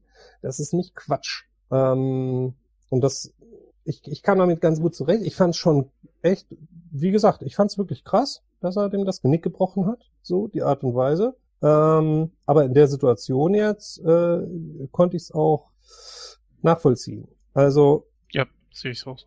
Ist einfach so. Ähm, Es hätte sein können, dass, dass Batman eine andere Lösung gefunden hätte, aber Batman ist ja auch der Schlauere von beiden. Ja gut, das stimmt. Nein, äh, t- tatsächlich hatte ich mit der Szene, wie gesagt, ich fand die krass, er fand sie selber auch krass, er hat dann ja ge- gebrüllt, er hat ja dann ja geschrien, aber ich fand ihn nicht so äh, dramatisch, ähm, wie, äh, ja, so, so, ah, für manche hat das wirklich alles so ruiniert. Ja, das ist nicht. Ja, also das, soweit gehe ich nicht. Soweit gehe ich nicht. Also ich, ich fand die Szene schon stark, keine Frage. Aber natürlich habe ich mir so da den, die Gedanken gemacht, ne? Weil, wie gesagt, wenn, wenn man das so, so im Kontext betrachtet, habe ich mir dann schon so gedacht, so, hm, hätte er das jetzt wirklich getan, ne? Ja. kann ich nachvollziehen. Aber wie gesagt, es ist überhaupt nicht ungewöhnlich, dass er, dass er, dass er wirklich tötet. Also ähm, das wird, wurde viel zu verbissen gesehen. Im Gegenteil, da muss man auch mal jetzt so ein bisschen von diesem Saubermann-Image äh, tatsächlich weg. Er hat ähm, dann auch darunter gelitten, er hat genug darunter gelitten, ist alles gut, aber ähm, dass er... Was dass hätte er, er denn sonst machen sollen? Das ist ja die Frage. Ja, genau. Hey, Zod war kurz davor, die, die Menschen da zu grillen. Mhm. Er hat sich ja auch nicht abbringen lassen. Ja. So. Und ansonsten und hätte er auch, und vor allem, ne, nehmen wir mal fünf Minuten oder zehn, nehmen wir noch zehn Minuten drauf, er hätte dann die nächsten Menschen wieder gegrillt und wieder gegrillt und wieder gegrillt. Also, es wäre fast ohne Boden gewesen, hätte er ihn am Leben gelassen. Er hätte, es gab gar keine andere Chance. Es gab gar keine andere Lösung. Ja, das sehe ich auch so. Ging ja jetzt nicht nur um die drei. Um die drei ging es akut, ja, klar. Was hättest du denn lieber gesehen, Christoph? Dass er... Wie ich bereits sagte, ich fand die Szene stark. Ist jetzt nicht so, dass ich jetzt sage, äh, boah, das hat mir jetzt den ganzen Film versaut. Gar nicht. Nur, ähm, wie gesagt, also bei mir war halt so dieser Zwiespalt, sag ich mal, ne? Mhm. Weil ich halt, wie gesagt, ich, ich vergleich's halt mit mit Batman, weil die beiden halt auch sehr eng miteinander zusammenstehen. Und mhm. äh, Batman hätte es nicht gemacht. Ich meine, überleg doch mal, der Joker hat Robin getötet, der hat Batgirl in den Rollstuhl verfrachtet, der hat die Frau von Commissioner Gordon umgebracht und was weiß ich noch nicht alles und der Batman lässt ihn am Leben. Er hat genug Gründe, Grund gehabt, ihn zu töten, aber er macht's nicht, weil er sagt, nein, das mache ich nicht. Ich stelle mich nicht auf eine Stufe mit ihm. Ich bringe niemanden um. Und ähm, Superman, der ja eigentlich moralisch gesehen besser ist als Batman, das ist ja so mal so, das ist Fakt. Da habe ich mir so die Frage gestellt, hm, weiß ich nicht, passt das? Weißt du, was ich meine? Ja, es ist atypisch für diesen Charakter. Das ist schon richtig. Puh, ähm, für mich ist das jetzt nicht so ein Riesending wie für viele Comic-Fans, weil ich mir einfach sage, wenn man das vernünftig rüberbringt, dann kann man mich auch davon überzeugen. Und in diesem Moment, glaube ich, wäre es für Superman keine andere Option gewesen. Ich, ich wüsste nicht welche. Deswegen hat man das eigentlich ganz gut dargestellt. Die Menschen waren in Gefahr und irgendwie hätte er es ja lösen müssen.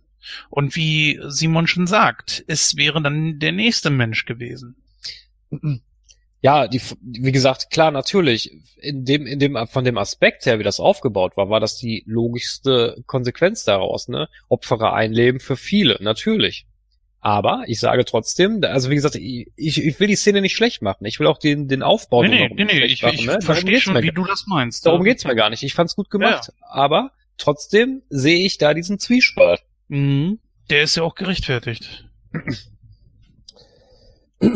Also ich kann ähm, ich kann schon verstehen, wenn wenn äh, allein schon mit Sicherheit ist diese Szene irgendwo auch gemacht worden, um es nochmal wieder ein bisschen...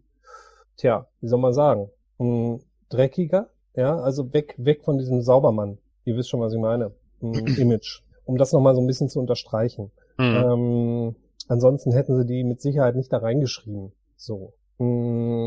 Ich glaube aber auch, dass sie das, ohne Scheiß jetzt mal, die die, die sind so, den Quellen so treu, ich glaube nicht, dass sie das leichtfertig gemacht haben. Ich ähm, glaube einfach tatsächlich, wenn ich so drüber nachdenke, dass die... Ähm, einfach auch echt einen guten Grund hatten, einfach mal zu sagen, äh, so Leute, die, die, das ist einfach nicht so, wie wie wir das im Hinterkopf haben oder gesehen haben oder wie auch immer, sondern ähm, der muss jetzt einfach auch mal äh, die Entscheidung fällen, jemanden über, über die Klinge springen zu lassen, um andere dann zu retten. Und ähm, das ist auch so ein Ding, das äh, schließt schon wieder so ein bisschen den Kreis, den wir vorhin so hatten, ja, wie kann man Superman besiegen? Der hat sich dann im Grunde eigentlich selbst besiegt. Wenn er tatsächlich dieses Credo hatte, musste er äh, sein sein Prinzip dann eben halt brechen, im wahrsten Sinne des Wortes. Und ähm, damit dann im Prinzip darin reingehen. Also es ist halt echt schwierig. Ja, lasst uns mal dann langsam zum Ende kommen, denn ich glaube, wir können da noch vieles in unserem Fazit mit reinpacken. Ich würde mal sagen, Christoph, sag uns mal, was du so, wie würdest du den Film letzten Endes bewerten? Also wie gesagt, der Film äh, ist für mich, also es ist eine sehr gute Neuinterpretation des Stoffes, oder beziehungsweise ja, neu, ja doch in, in gewisser Weise schon. Und äh, Neu- Neustart, das war eigentlich das Wort, was ich gesucht habe. Es ist ein sehr guter Neustart der ganzen Superman-Thematik. Ähm, ich mag die visuell Visualisierung. Ich finde Chris Cavill in der Rolle großartig. Also, wie gesagt, ich finde den, best- ich find den besser als, äh, als äh, Christopher Reeves. Ähm, ich mag die die Musik, wenn er, auch wenn mir das alte Superman-Theme ein bisschen besser gefällt, wenn ich ehrlich bin. Ähm, aber das ist ja jetzt Geschmackssache. Aber Hans Zimmer, wie gesagt, ist sowieso ein großartiger Komponist. Ähm, ich mag die den Plot. Ähm, ich mag ich mag das auch, dass das, dass man halt ein bisschen ernst an der Sache rangegangen ist, dass Superman halt auch erstmal sich selbst finden muss, um halt letztendlich zu zu dem zu werden, was er dann wird. Hm. Sind aber auch viele Punkte, die mich ein bisschen stören. Also zum einen, ähm, wie gesagt, gut, ich meine, das ist jetzt nur ein kleines Ding, aber das packe ich es mit rein. Also Perry White hat, hat mich nicht so überzeugt. Wie gesagt, auch wenn ich Lawrence Fishburne mag, aber für mich ist Perry White ein bisschen anders, auch so vom Charakter her. Mich, mich hat die charakterliche Darstellung auch nicht so angesprochen, also wie sie ihn geschrieben haben. Ähm, die äh, Zod-Geschichte war an und für sich, äh, fand ich okay. Aber ähm, so ein paar kleinere, kleinere Sachen haben mich dann doch nicht so, so gestört. So dieser Kampf, ja, natürlich, Superman und Zod haben, haben stärkere Kräfte und alles, dass da vielleicht mal ein Haus zu Bruch geht oder so, geschenkt. Aber das war für mich so zu viel des Guten. Also es war zu, weiß ich nicht, also ich mag diese diese C G I-Klopperei nicht. Aber das, das kritisiere ich ja auch bei den Marvel-Filmen. Das ist mir einfach zu viel. Ich mag das nicht, wenn wenn das nur immer so Szene für Szene für Szene für Szene und dein Auge kann das gar nicht alles erfassen, weißt du? Äh, das, das ging mir auch schon bei Batman wie Superman auf den, auf den Keks, als sie da mit Doomsday sich da überall durchgekloppt haben. Das war mir einfach zu, zu viel. Das, das ver- kann mein Auge gar nicht verarbeiten. Ähm, äh, dann ähm, die Sache mit, äh, was war das nochmal, mit dem, mit dem, äh, äh, oh, jetzt komme ich nicht drauf. Was war das jetzt nochmal mit den, ähm, genau, mit der, mit der, mit der Army. Ähm, ich fand, ich fand das, das okay, dass die, die, dass die das Militär da irgendwie mit reingebracht haben. Ich meine, klar, wie willst du auch gegen so ein Wesen vorgehen? Aber ich fand diese, pff, diese Schnittstelle hat mir nicht, ich, ja, ich weiß nicht, wie ich es anders ausdrücken soll. Diese Schnittstelle dazu hat mir irgendwie nicht gefallen, dass dann nachher so die Soldaten so sagen, so, ja, das ist aber, der ist ja gar nicht böse und das ist ja unser Freund oder Verbündeter oder wie auch immer. Weiß ich nicht. Also es war so ein bisschen, so ein bisschen, so, dahin gerotzt. Ich hätte mir da so ein bisschen mehr, ja, wie soll ich mich ausdrücken, so ein bisschen mehr, bisschen mehr Screentime so von der Geschichte hätte ich mir einfach gewünscht.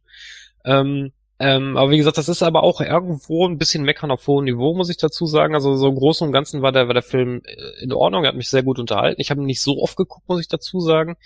Äh, was aber auch daran liegt, dass ich, äh, ja, wie gesagt, ich bin zwar D C-Fan, aber Superman hat mich nie so wirklich groß interessiert. Also ich bin ja mehr so Batman, Green Lantern, so, das ist so so, so meine Ecke, die ich halt am meisten verfolge. Ähm, aber nichtsdestotrotz, wie gesagt, war der Film gut umgesetzt, die, die Story war gut, ähm, die die Schauspieler war, haben alle einen guten Job äh, gemacht für, für, für das, für, äh, wie sie geschrieben für waren. Das Geld. Hm? Für das bisschen Geld, was sie gekriegt haben. Ja, genau, für das bisschen Geld. Nein, aber es, es, es war okay. Ähm, im Großen und Ganzen äh, würde ich das jetzt alles so mal zusammen hochaddiere, würde ich dem Film, ja, ich denke schon, so fünfundsiebzig Prozent hat er schon verdient. Ja, Simon. Ähm, also um es vorwegzunehmen, ich stehe auf den Film. Ich habe den wirklich schon sehr häufig gesehen und äh, werde ihn auch weiter gucken. Ähm, ich finde allein schon Henry Cavill als als Superman. Ähm, und da werde ich jetzt äh, tatsächlich mich auch vielleicht bei einigen unbeliebt machen, ist der beste Superman, den wir bisher so auf dem Bildschirm hatten. Ähm, ich finde den so unglaublich stark gecastet. Also äh, ich sage das immer so, Comic-Accurator kriegen wir es ja eigentlich gar nicht mehr hin. Ähm, insgesamt vom ganzen Typ, auch wenn er da äh, oben ohne da durch die Walachei läuft und so, oder die Sache auf der Bohrplattform. Der Film hat unfassbar geile Action-Szenen. Also das Ding auf der Bohrplattform fand ich richtig stark. Das erste Mal, dass man seine Superkräfte sieht. Ähm, kam vorhin nicht zum, zum Gespräch. Ich will es jetzt auch nicht bereit treten, aber will ich es nochmal anreißen, weil ich das wirklich eine der besten Szenen finde. Ähm, ich finde hinterher auch den Kampf, der ist, der ist so, ähm, ja, vielleicht ein bisschen viel des Guten. Ich ziehe einfach mal so drei, vier, fünf Prozent äh, von meinem, von meinem äh, Optimal, von meiner Optimalwertung äh, vielleicht dafür ab. Ähm, Jimmy Olsen kostet nochmal so zwei Punkte und dann gibt's nochmal so zwei Punkte. Habe ich vorhin schon erwähnt. Ja, ähm, kann man sich drüber, kann man sich drüber streiten. Aber ach, insgesamt finde ich den Film wirklich richtig toll. Ich gucke den echt sau gerne. Und das wirklich als einer, ähm, der schon, ich habe ich hab hier bei mir, ich habe eine eine riesengroße, kniehohe äh, Superman-Statue mir mal selber modelliert und habe hier mehrere äh, große Superman-Figuren in, in meinem Atelier stehen und äh, muss echt sagen, ich, ich stehe auf diesen Comic-Charakter und ich glaube einfach, ähm, dass, dass sie den richtig stark in unsere heutige Zeit äh, jetzt mal mit den Filmen eigentlich rein katapultiert haben. Es tut mir in der Seele weh, ähm, sollte dieses D C E U nicht so, nicht mehr so wahnsinnig viel Bestand haben, langfristig gesehen. Ne? Jetzt kriegen wir ja noch einen Wonder Woman und so und ach, Aquaman zwei ist in der Planung oder so. Aquaman zwei brauche ich jetzt nicht, erstmal nicht unbedingt. Ich hätte lieber einen Green Lantern Film, einen vernünftigen jetzt, der irgendwie nochmal damit da reinknallt. Flash hat sich ja anscheinend gerade auch rauskatapultiert. Also irgendwie bröckelt und bröselt das äh, so in allen Ecken und Enden. Ähm, also der Schauspieler hat sich rauskatapultiert, weil er sich wohl daneben benommen hat. Kann Nein, ehrlich? Ja, ja, ja, ja. Oh, das ist aber schade. Ja, das sieht nicht gut aus gerade. Aber okay, gut. Äh, das ist ein anderes Thema. Also ähm, ich, ich würde gerne ein, ein noch größeres, geileres äh, und ausgefeilteres D C U nehmen. Ich habe sehr darauf gehofft, nach Man of Steel und Batman v Superman, dass das kommen würde. Und leider sind sie, haben sie sich selber so ein bisschen überholt und sind äh, über die eigenen Füße gestolpert und haben das nicht so richtig zu Ende gebracht. Und dann ist Zack Snyder raus und dann hat das Ganze irgendwie auch den roten Faden verloren und so. Und dann... Was soll ich jetzt groß jammern? Wir reden über Man of Steel und ich fand den Film wirklich großartig. Also kleinere Issues, okay, ja. Dass sie sich vielleicht auch mal ein bisschen, äh, dass sie auch mal Nasenbluten haben könnten, wenn die sich so auf die Schnauze hauen. Okay, verstehe ich alles. Insgesamt bleibe ich aber trotzdem bei... Tja, also ich gebe dem Film immer noch so eine Note im Einserbereich, in einem schwachen Einserbereich und bleibe dann, ich sage jetzt mal so bei neunzig Prozent hängen. Ich gebe ihm neunzig Prozent.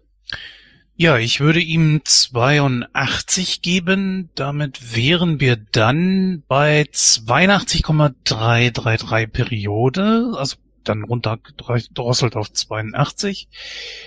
Ich bin hundertprozentig bei dir. Es ist für mich genauso der Superman-Darsteller, wie man ihn, glaube ich, wirklich besser nicht casten konnte. Er ist nicht zu muskulös, er ist auch nicht so ein Hämpfling. Er ist jemand, den ich den Saubermann abkaufe, aber gleichzeitig auch so jemand, der diese Rolle ausfüllen, aber auch mit Selbstzweifel durch die Gegend rennen kann, weil er das einfach rüberbringen kann. Was danach kam, Batman wie Superman, hatte positive, aber auch negative Aspekte. Leider waren da einige drunter. Martha! Was, das deine Mutter hieß auch Martha? Freunde! Trotzdem also, Martha, Freunde. Martha fand ich gar nicht so schlimm. Och komm, das war aber die schlimmste Szene. Ja. Nee, fand ich, fand ich gar nicht so dramatisch. Aber okay. Oh, das war so... Was hast du gesagt? Martha? Batman, Batman versus. Superman äh, äh, ist eine andere Folge gewesen. Ja, das stimmt. Brauchen wir jetzt nicht nochmal auf, aufwühlen. Ich, ich fand Martha, die Martha-Szene gar nicht so dramatisch, muss ich, muss ich wirklich sagen. Ähm, der größte, der, die, es gibt zwei große Schwachstellen in dem Film. Das eine ist Doomsday, ja, dass der aussieht wie aus Harry Potter äh, raus äh, im Klon. Ja, Entschuldigung, das ist nicht Doomsday gewesen, optisch. Ja, das war ein Griff ins Klo. Und das andere äh, Problem ist Lex Luthor. Ja, das stimmt. Das sind die beiden größten Schwier... Martha fand ich gar nicht so schlimm. Also, äh, sorry, äh, nur im einen, nur einen Satz. Martha fand ich einfach nur diesen kleinen Auslöser. Das, das ist ja nicht der Grund, äh, dass, dass Batman und Superman sich anfreunden, sondern einfach nur der Kick, so dieser Auslöser, dass er einmal nur innehält und sagt, Moment, was? Und dann aber realisiert, dass Batman einfach selber zu dem Monster geworden ist, äh, die er eigentlich vorher immer bekämpft hat. Also ähm, es ist einfach nur so eine Ohrfeige gewesen und äh, mehr war das gar nicht.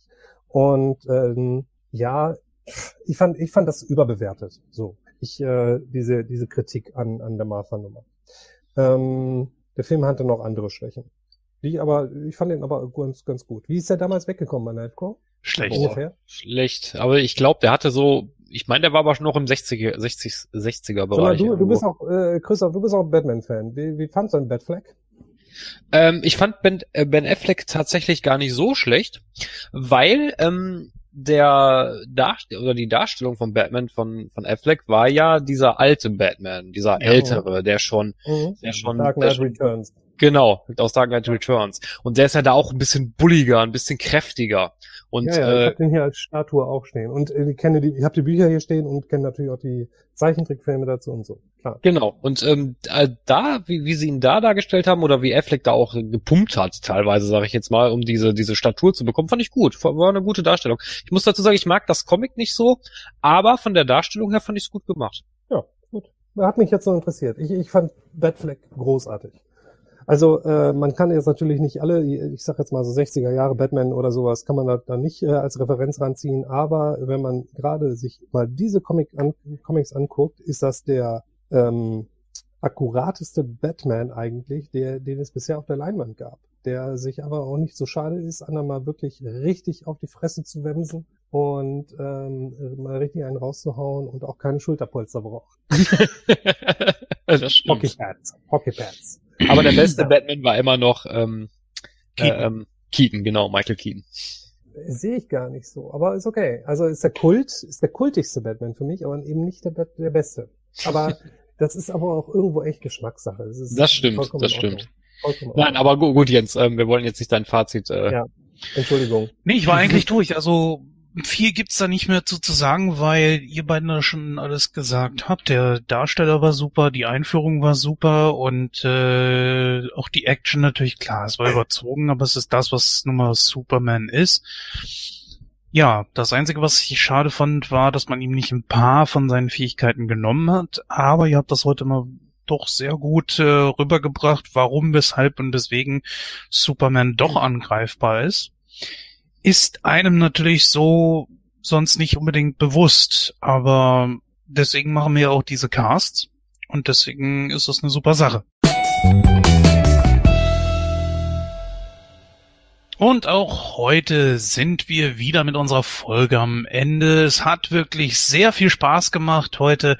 Es ist ein toller Film, der zu Unrecht, finde ich, und ich glaube, da gehe ich mit, äh, wenn ich jetzt einfach mal für alle spreche, ja, Der, der ist zu Unrecht gescholten und es ist ein super Einstieg gewesen. Ich finde, er ist genauso gut wie zum Beispiel ein Iron Man eins oder so.